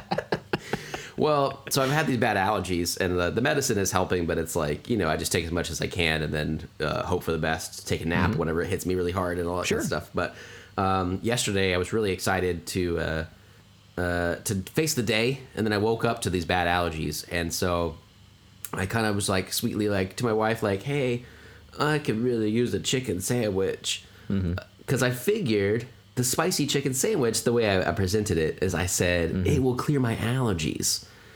So she very kindly went and got us one. And it did clear my allergies, and I was very excited. And then the second I stopped eating it, they all rushed back, and I was like, Oh, "God damn yeah. it! I can't just eat chicken sandwiches all day long. I mean, I, would, Yeah. but like could. I don't know. That's a lot of toilet time too. I feel you have to. you just have to keep the flow going. Yeah. You know, there's not enough space. But uh, so I use their app all the time at the Wendy's, the Wendy's app, and they had a deal. If you buy one spicy chicken sandwich, you get another one for a dollar. And so I was Oh. like, I get another one for later. I can clear more allergies. It's a medicine thing, guys. Yeah. And then I got so tired after the meal and my so much allergy medicine that I was like, I gotta take a nap. And I did not realize until I woke up and got up and around and into the kitchen like hours later that I had left that chicken sandwich on the counter and it had gotten really gross and sad. Yeah. And then I was really sad and I was still sniffly. Couldn't get rid of them. Didn't have a chicken sandwich to, to, to push it through, you Oh. know? Yeah. And I just wanted to know, like, have you ever thought that spicy chicken sandwiches were the best allergy medicine? Have you ever tried that? And have Well- you ever gotten sad that you left one on the counter? I well, I've never been in that situation. Uh, I've all, only ingested them immediately. Oh yeah. on like line of sight. You know, Uh-huh. There's no there's no saving it. If you got if you had gotten two, would you just eat two? uh, I probably would have saved the the other one for later. Um, if I would have left it out though, I'd be like, okay, like what, what was the, the time duration Well, uh, I- that it was left out? I'm only hesitant to say because the, it sounds like I napped for a bunch of hours, and I didn't Mm-hmm. really. It's just that I had been out while we were eating, blah blah blah. So it was like from noon to six. that is an extended amount of time. I do Uh, so ever since I was mm-hmm. in the restaurant biz. I don't do anything that's been sitting out over four hours because that's when they're like that's when the bacteria is really set in. Oh, interesting. I so thought I that was the healthiest can't. way to eat chicken is to to get it rare and then have Oh, it yeah. just sit out on the counter, just open, exposed to air. I do love a good rare chicken. Don't get me Oh, wrong. so good, guys. If you're not getting not your chicken counter. rare, oh my god, what are you even it's doing? so it's so much more tender.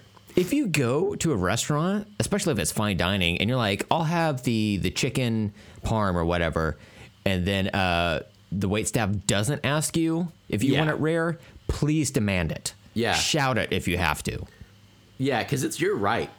It is your. Oh my God! Please don't let them take your right to to dysentery away from you. I love too the chicken part because in my head it's like it's like fried, and I'm like, yeah, I want you to barely even dunk that in there. I want that breading to be soggy. Just damn it! Don't even let it get crispy. I want that. I want the chicken rare. Yeah. See, that's the thing about the the spicy chicken sandwich, though, from Wendy's. Is that the the s- breading is the spicy part of it. Yeah. Um.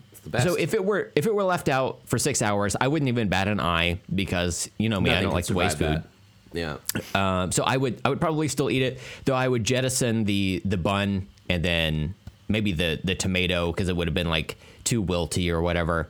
Uh, Yeah. But I, I definitely get at that chicken patty. I, I may even scrape off, depending on how.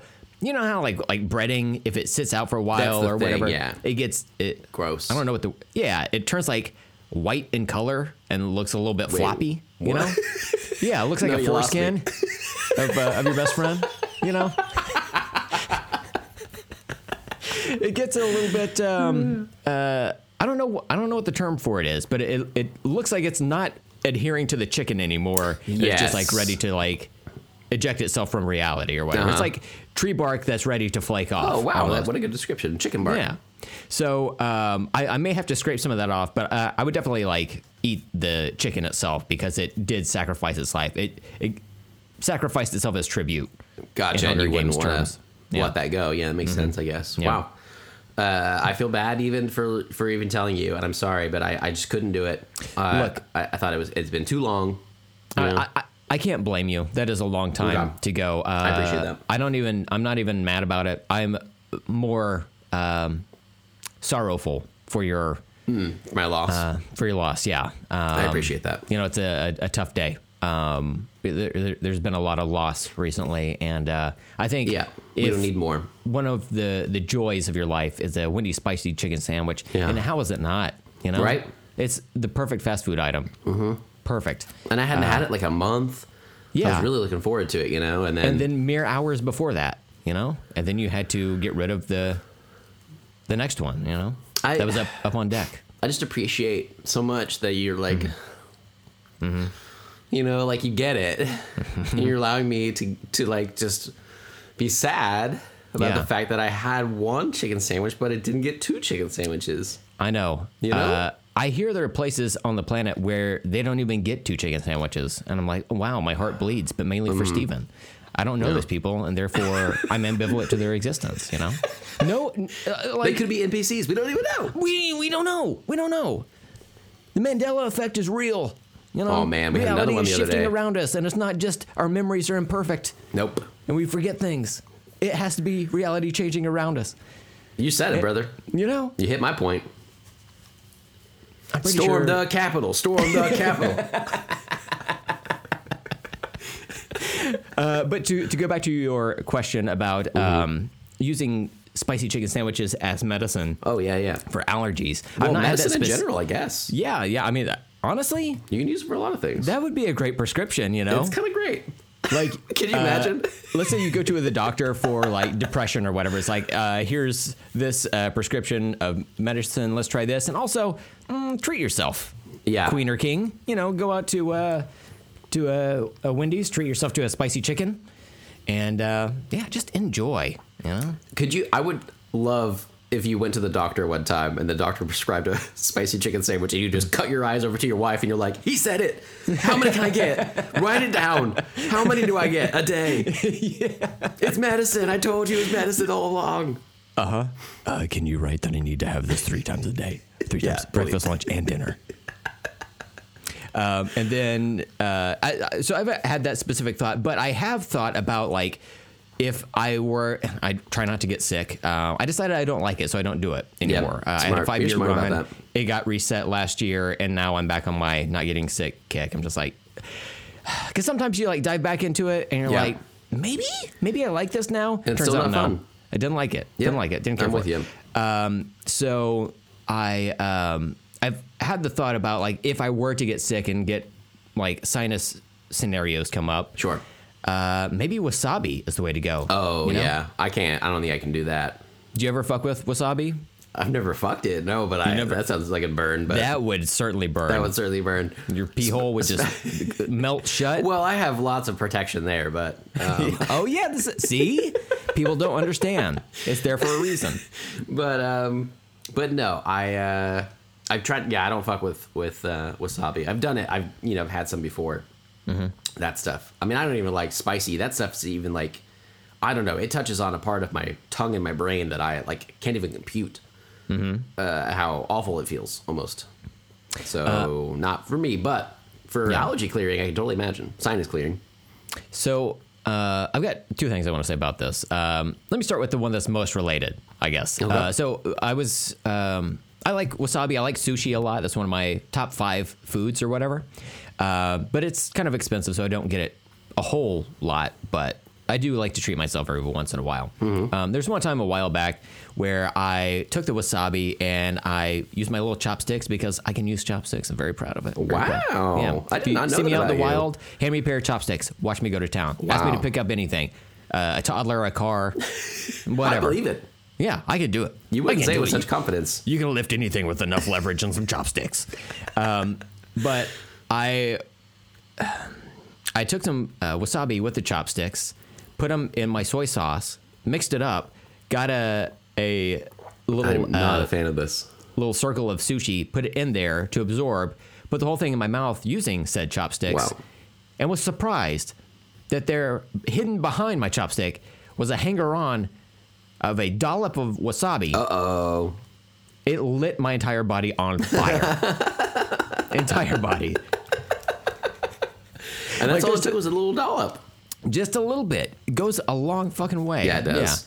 There's this meme of uh, somebody who um, drinks McDonald's Sprite. And Oh, it's- yeah. it shows somebody like sitting down at a booth and their entire body is like glowing white. That's what it felt like to me. It just like it, like everything in the Yeah. world around me stopped as I just like had to sit and deal with this scenario. It's kind of like when you get a brain freeze. It's like Oh yeah, I can totally see that I'm that. just like I can't do anything right now. I can only focus on my brain is just throbbing from this immense pain and just having to like you can't do anything but wait it out. There's nothing you can do. I know people say you can put your tongue at the roof of your mouth. Sure, that helps in 24 seconds. Right. I mean, Not it's just going to to go away in that time, you know?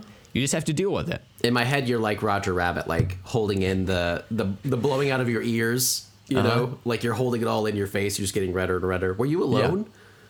Um, Were you I, with I think my wife was was with me, and uh, luckily she was eating and not like trying to converse with me at that exact moment Uh-huh. because I just I could not function. My my synapses stopped firing, except with trying to keep me alive long enough to survive that, That ordeal. intense intense flavor.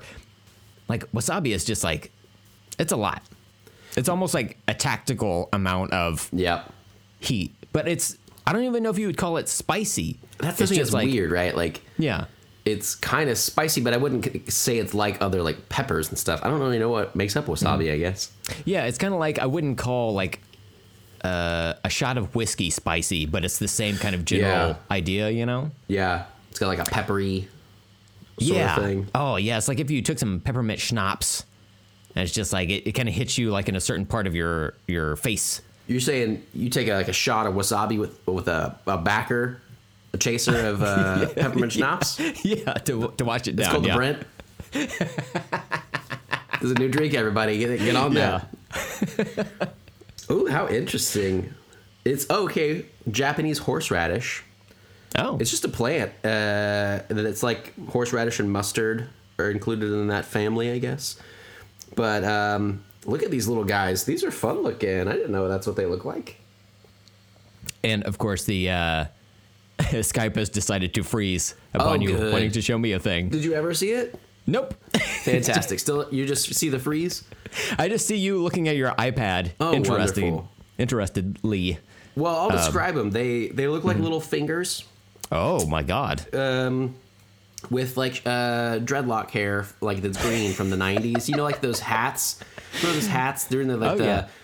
Uh, the the Dr. Seuss like top hats they would like would wear like different colors, Uh-huh. and then at the same time they had like kind of like weird dreadlocky, you know, almost like the the the, the plastic man dancing man that they put they throw up on uh, car lots and, and and parties and stuff.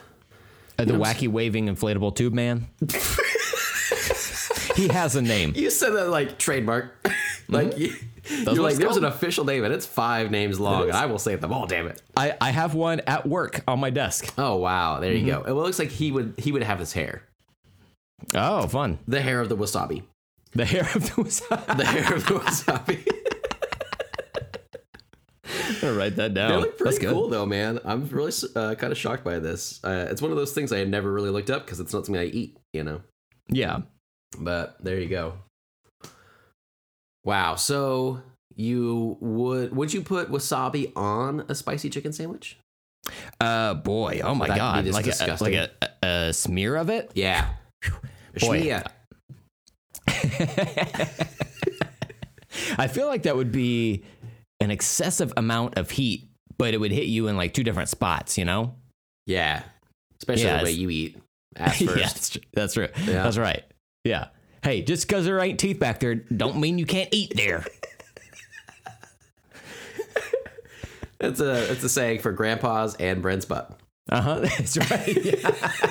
It's the crossover. Uh huh. Yeah. There's no Oh, teeth, man. but maybe there's gums. I don't know. I'm not. I'm not. I'm not looking back I there. can't get a mirror in an angle. I don't know. I can't tell. I can't tell. Um, Hey, you're back. I can see you. well, hey, look at that. No, that, that worked out. pants, Worked out nicely. pants. All right. Uh, the the other thing I wanted to say, Yeah, oh, yeah, uh, as it pertains to wasabi, potentially, uh, but not quite, is that I heard this interview once with. Uh, do you know who Andrew WK is? Yeah. the musician. Uh-huh. Uh, there's an interview with him where he was talking about like, um, I think he was straight edge for a while, but then he realized like through his love of uh, checks notes partying that uh, he just wanted to accumulate a bunch of life experiences. So he was talking about his tattoos that he got, which are just like kind of straight lines or whatever. He was like, I wonder what it's like to get a tattoo. So he got a tattoo, the straight line. He's like, oh, well, I did that. I got it. Yep. Interesting. But um, That works for straight talking- edge, right? yeah, Straight edge. Straight. Oh my god, it all makes sense Yeah, now. I- I'm just saying. Yeah, it kind of works. Andrew WK is working on different levels. Yeah, guys, you don't even know. You think you know what it's like to party hard? Um, this guy has a tattoo of a line. but in this interview, he talked about like wanting to do all these different things and try these different drugs. And it's like, okay, I, I kind of get that. But then he was like, and also at, at some point, I want to eat shit. And I was like, wait, hold Wait, what? Yeah, and it's not like he was talking to me specifically, but Uh-huh. even I was like, "I'm, so- um, you're gonna need to s- slow down and explain yourself." And he said that uh, there was something about he read something online about how the human mind is wired in such a way that if you were to try to eat shit, your body would just register it as just like immense uh, heat or something like that. Ugh. Like it, it's it's so Oh, we're so like that's the wasabi to- part, okay. Yeah, yeah, that's the wasabi part. So I'm I'm wondering before you had looked it up, I was like, I wonder if wasabi is some type of waste product Oh, or whatever. yeah. And- Interesting. Or maybe it's simply just shit that's it's a delicacy, green. but it's Yeah. like, yeah, yeah, yeah. Mm-hmm. It's always been Yeah, like whatever. Mm, bear yeah, shit. it's like it's like uh, slug nuts or whatever. It's like, oh, you know, like slug nuts. Mm, I guess I'm just too rich. what? What are slug nuts? Nuts from a slug, Steven. Come on, it's right there in the title. I was like, is that a real thing? I've heard of Uh-huh. like calf fry. That's something I don't want to eat. Yeah. Uh, no, it's like uh, it's a, also uh, a game you can play when you're uh, traveling. if you see that, yeah. if you see a, a truck with truck nuts, you punch your friend on the arm and say slug nuts. Oh, you you know you're gonna punch him in the dick? Just the arm? No, no. I You're mean, not mean. You're just I trying mean, to be like, there are some truck nuts, yeah, and I beat you to it. Mm-hmm. That makes sense. Mm-hmm. Well, I mean, yeah, I think basically, um, I I think my life mottos are better than yours and Andrew WK's. Then uh, avoid wasabi and Okay. avoid eating shit. huh? And I think that's made my life better. I would say. Well, I feel like I'm somewhere in between the two of you. Where Uh, which way, Brent? Which yeah, way? I'm like, mm, I've had my experience with wasabi. Now I'm on to shit. You know. I gotta see what's out there. Look, shit's brown. I'm brown. You know. Maybe there's a connection. Gotta go to town. a love connection. You know. Oh man, mm-hmm. I really, I can't. There's no. As a friend, Yeah. I can't let you go down that path. Can't co-sign on that. I don't care how much of a fan you are of D- Andrew WK. You, I, Brent, okay, you can tell the world you got a tattoo like his. It's a line. It looks Yeah. stupid. I don't Yeah. understand it. It's actually your best tattoo. Oh, thank you. It's really straight. yeah, well, I had him go directly down my buttocks for it. Uh, And you have like, a really straight buttocks. I do. Yeah, it's very, uh, what do you call it? Uh, very symmetrical. Yeah, You know, oh, some, yeah. some people, like scientists, will say, "Oh, you're attracted to this person because they have a very symmetrical face." I'm like, well, What about that I- ass though? that seems like a very like clinical approach to being attractive to Oh, a yeah. person. You know, Uh huh. It's not like you hold a mirror up to their face and just like hold hold it like directly down the center of their face to see if one side looks like the other in the mirror. It better.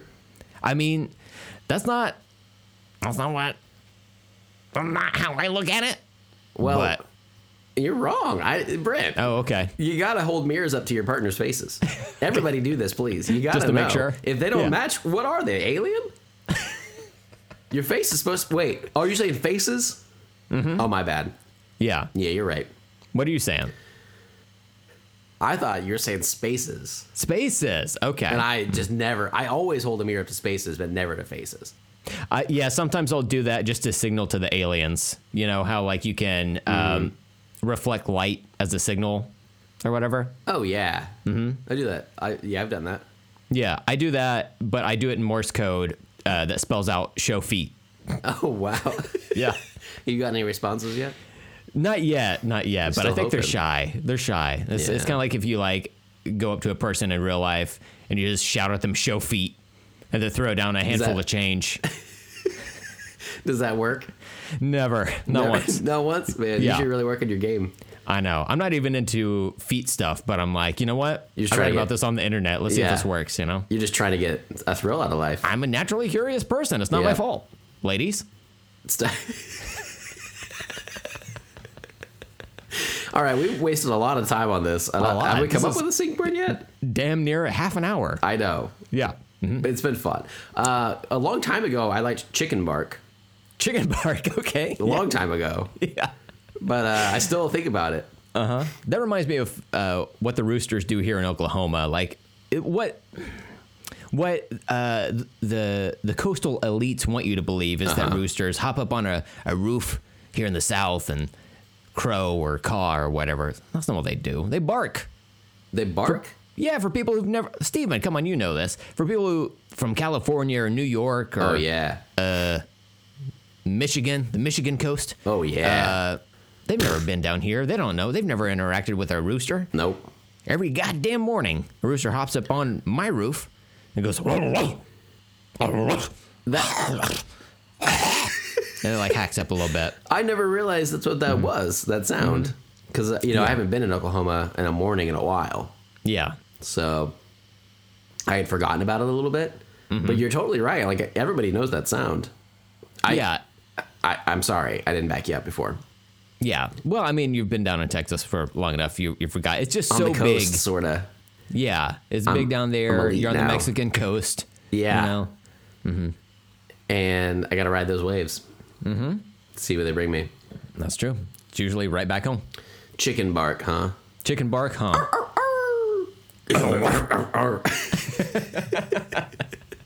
All right. So chicken bark to sync. 28 minutes into this record. Perfect. Finally, the perfect amount of time. Ugh, waited. All right. so we'll sync on three, one, two, three. Chicken, Chicken bark. bark. Oh.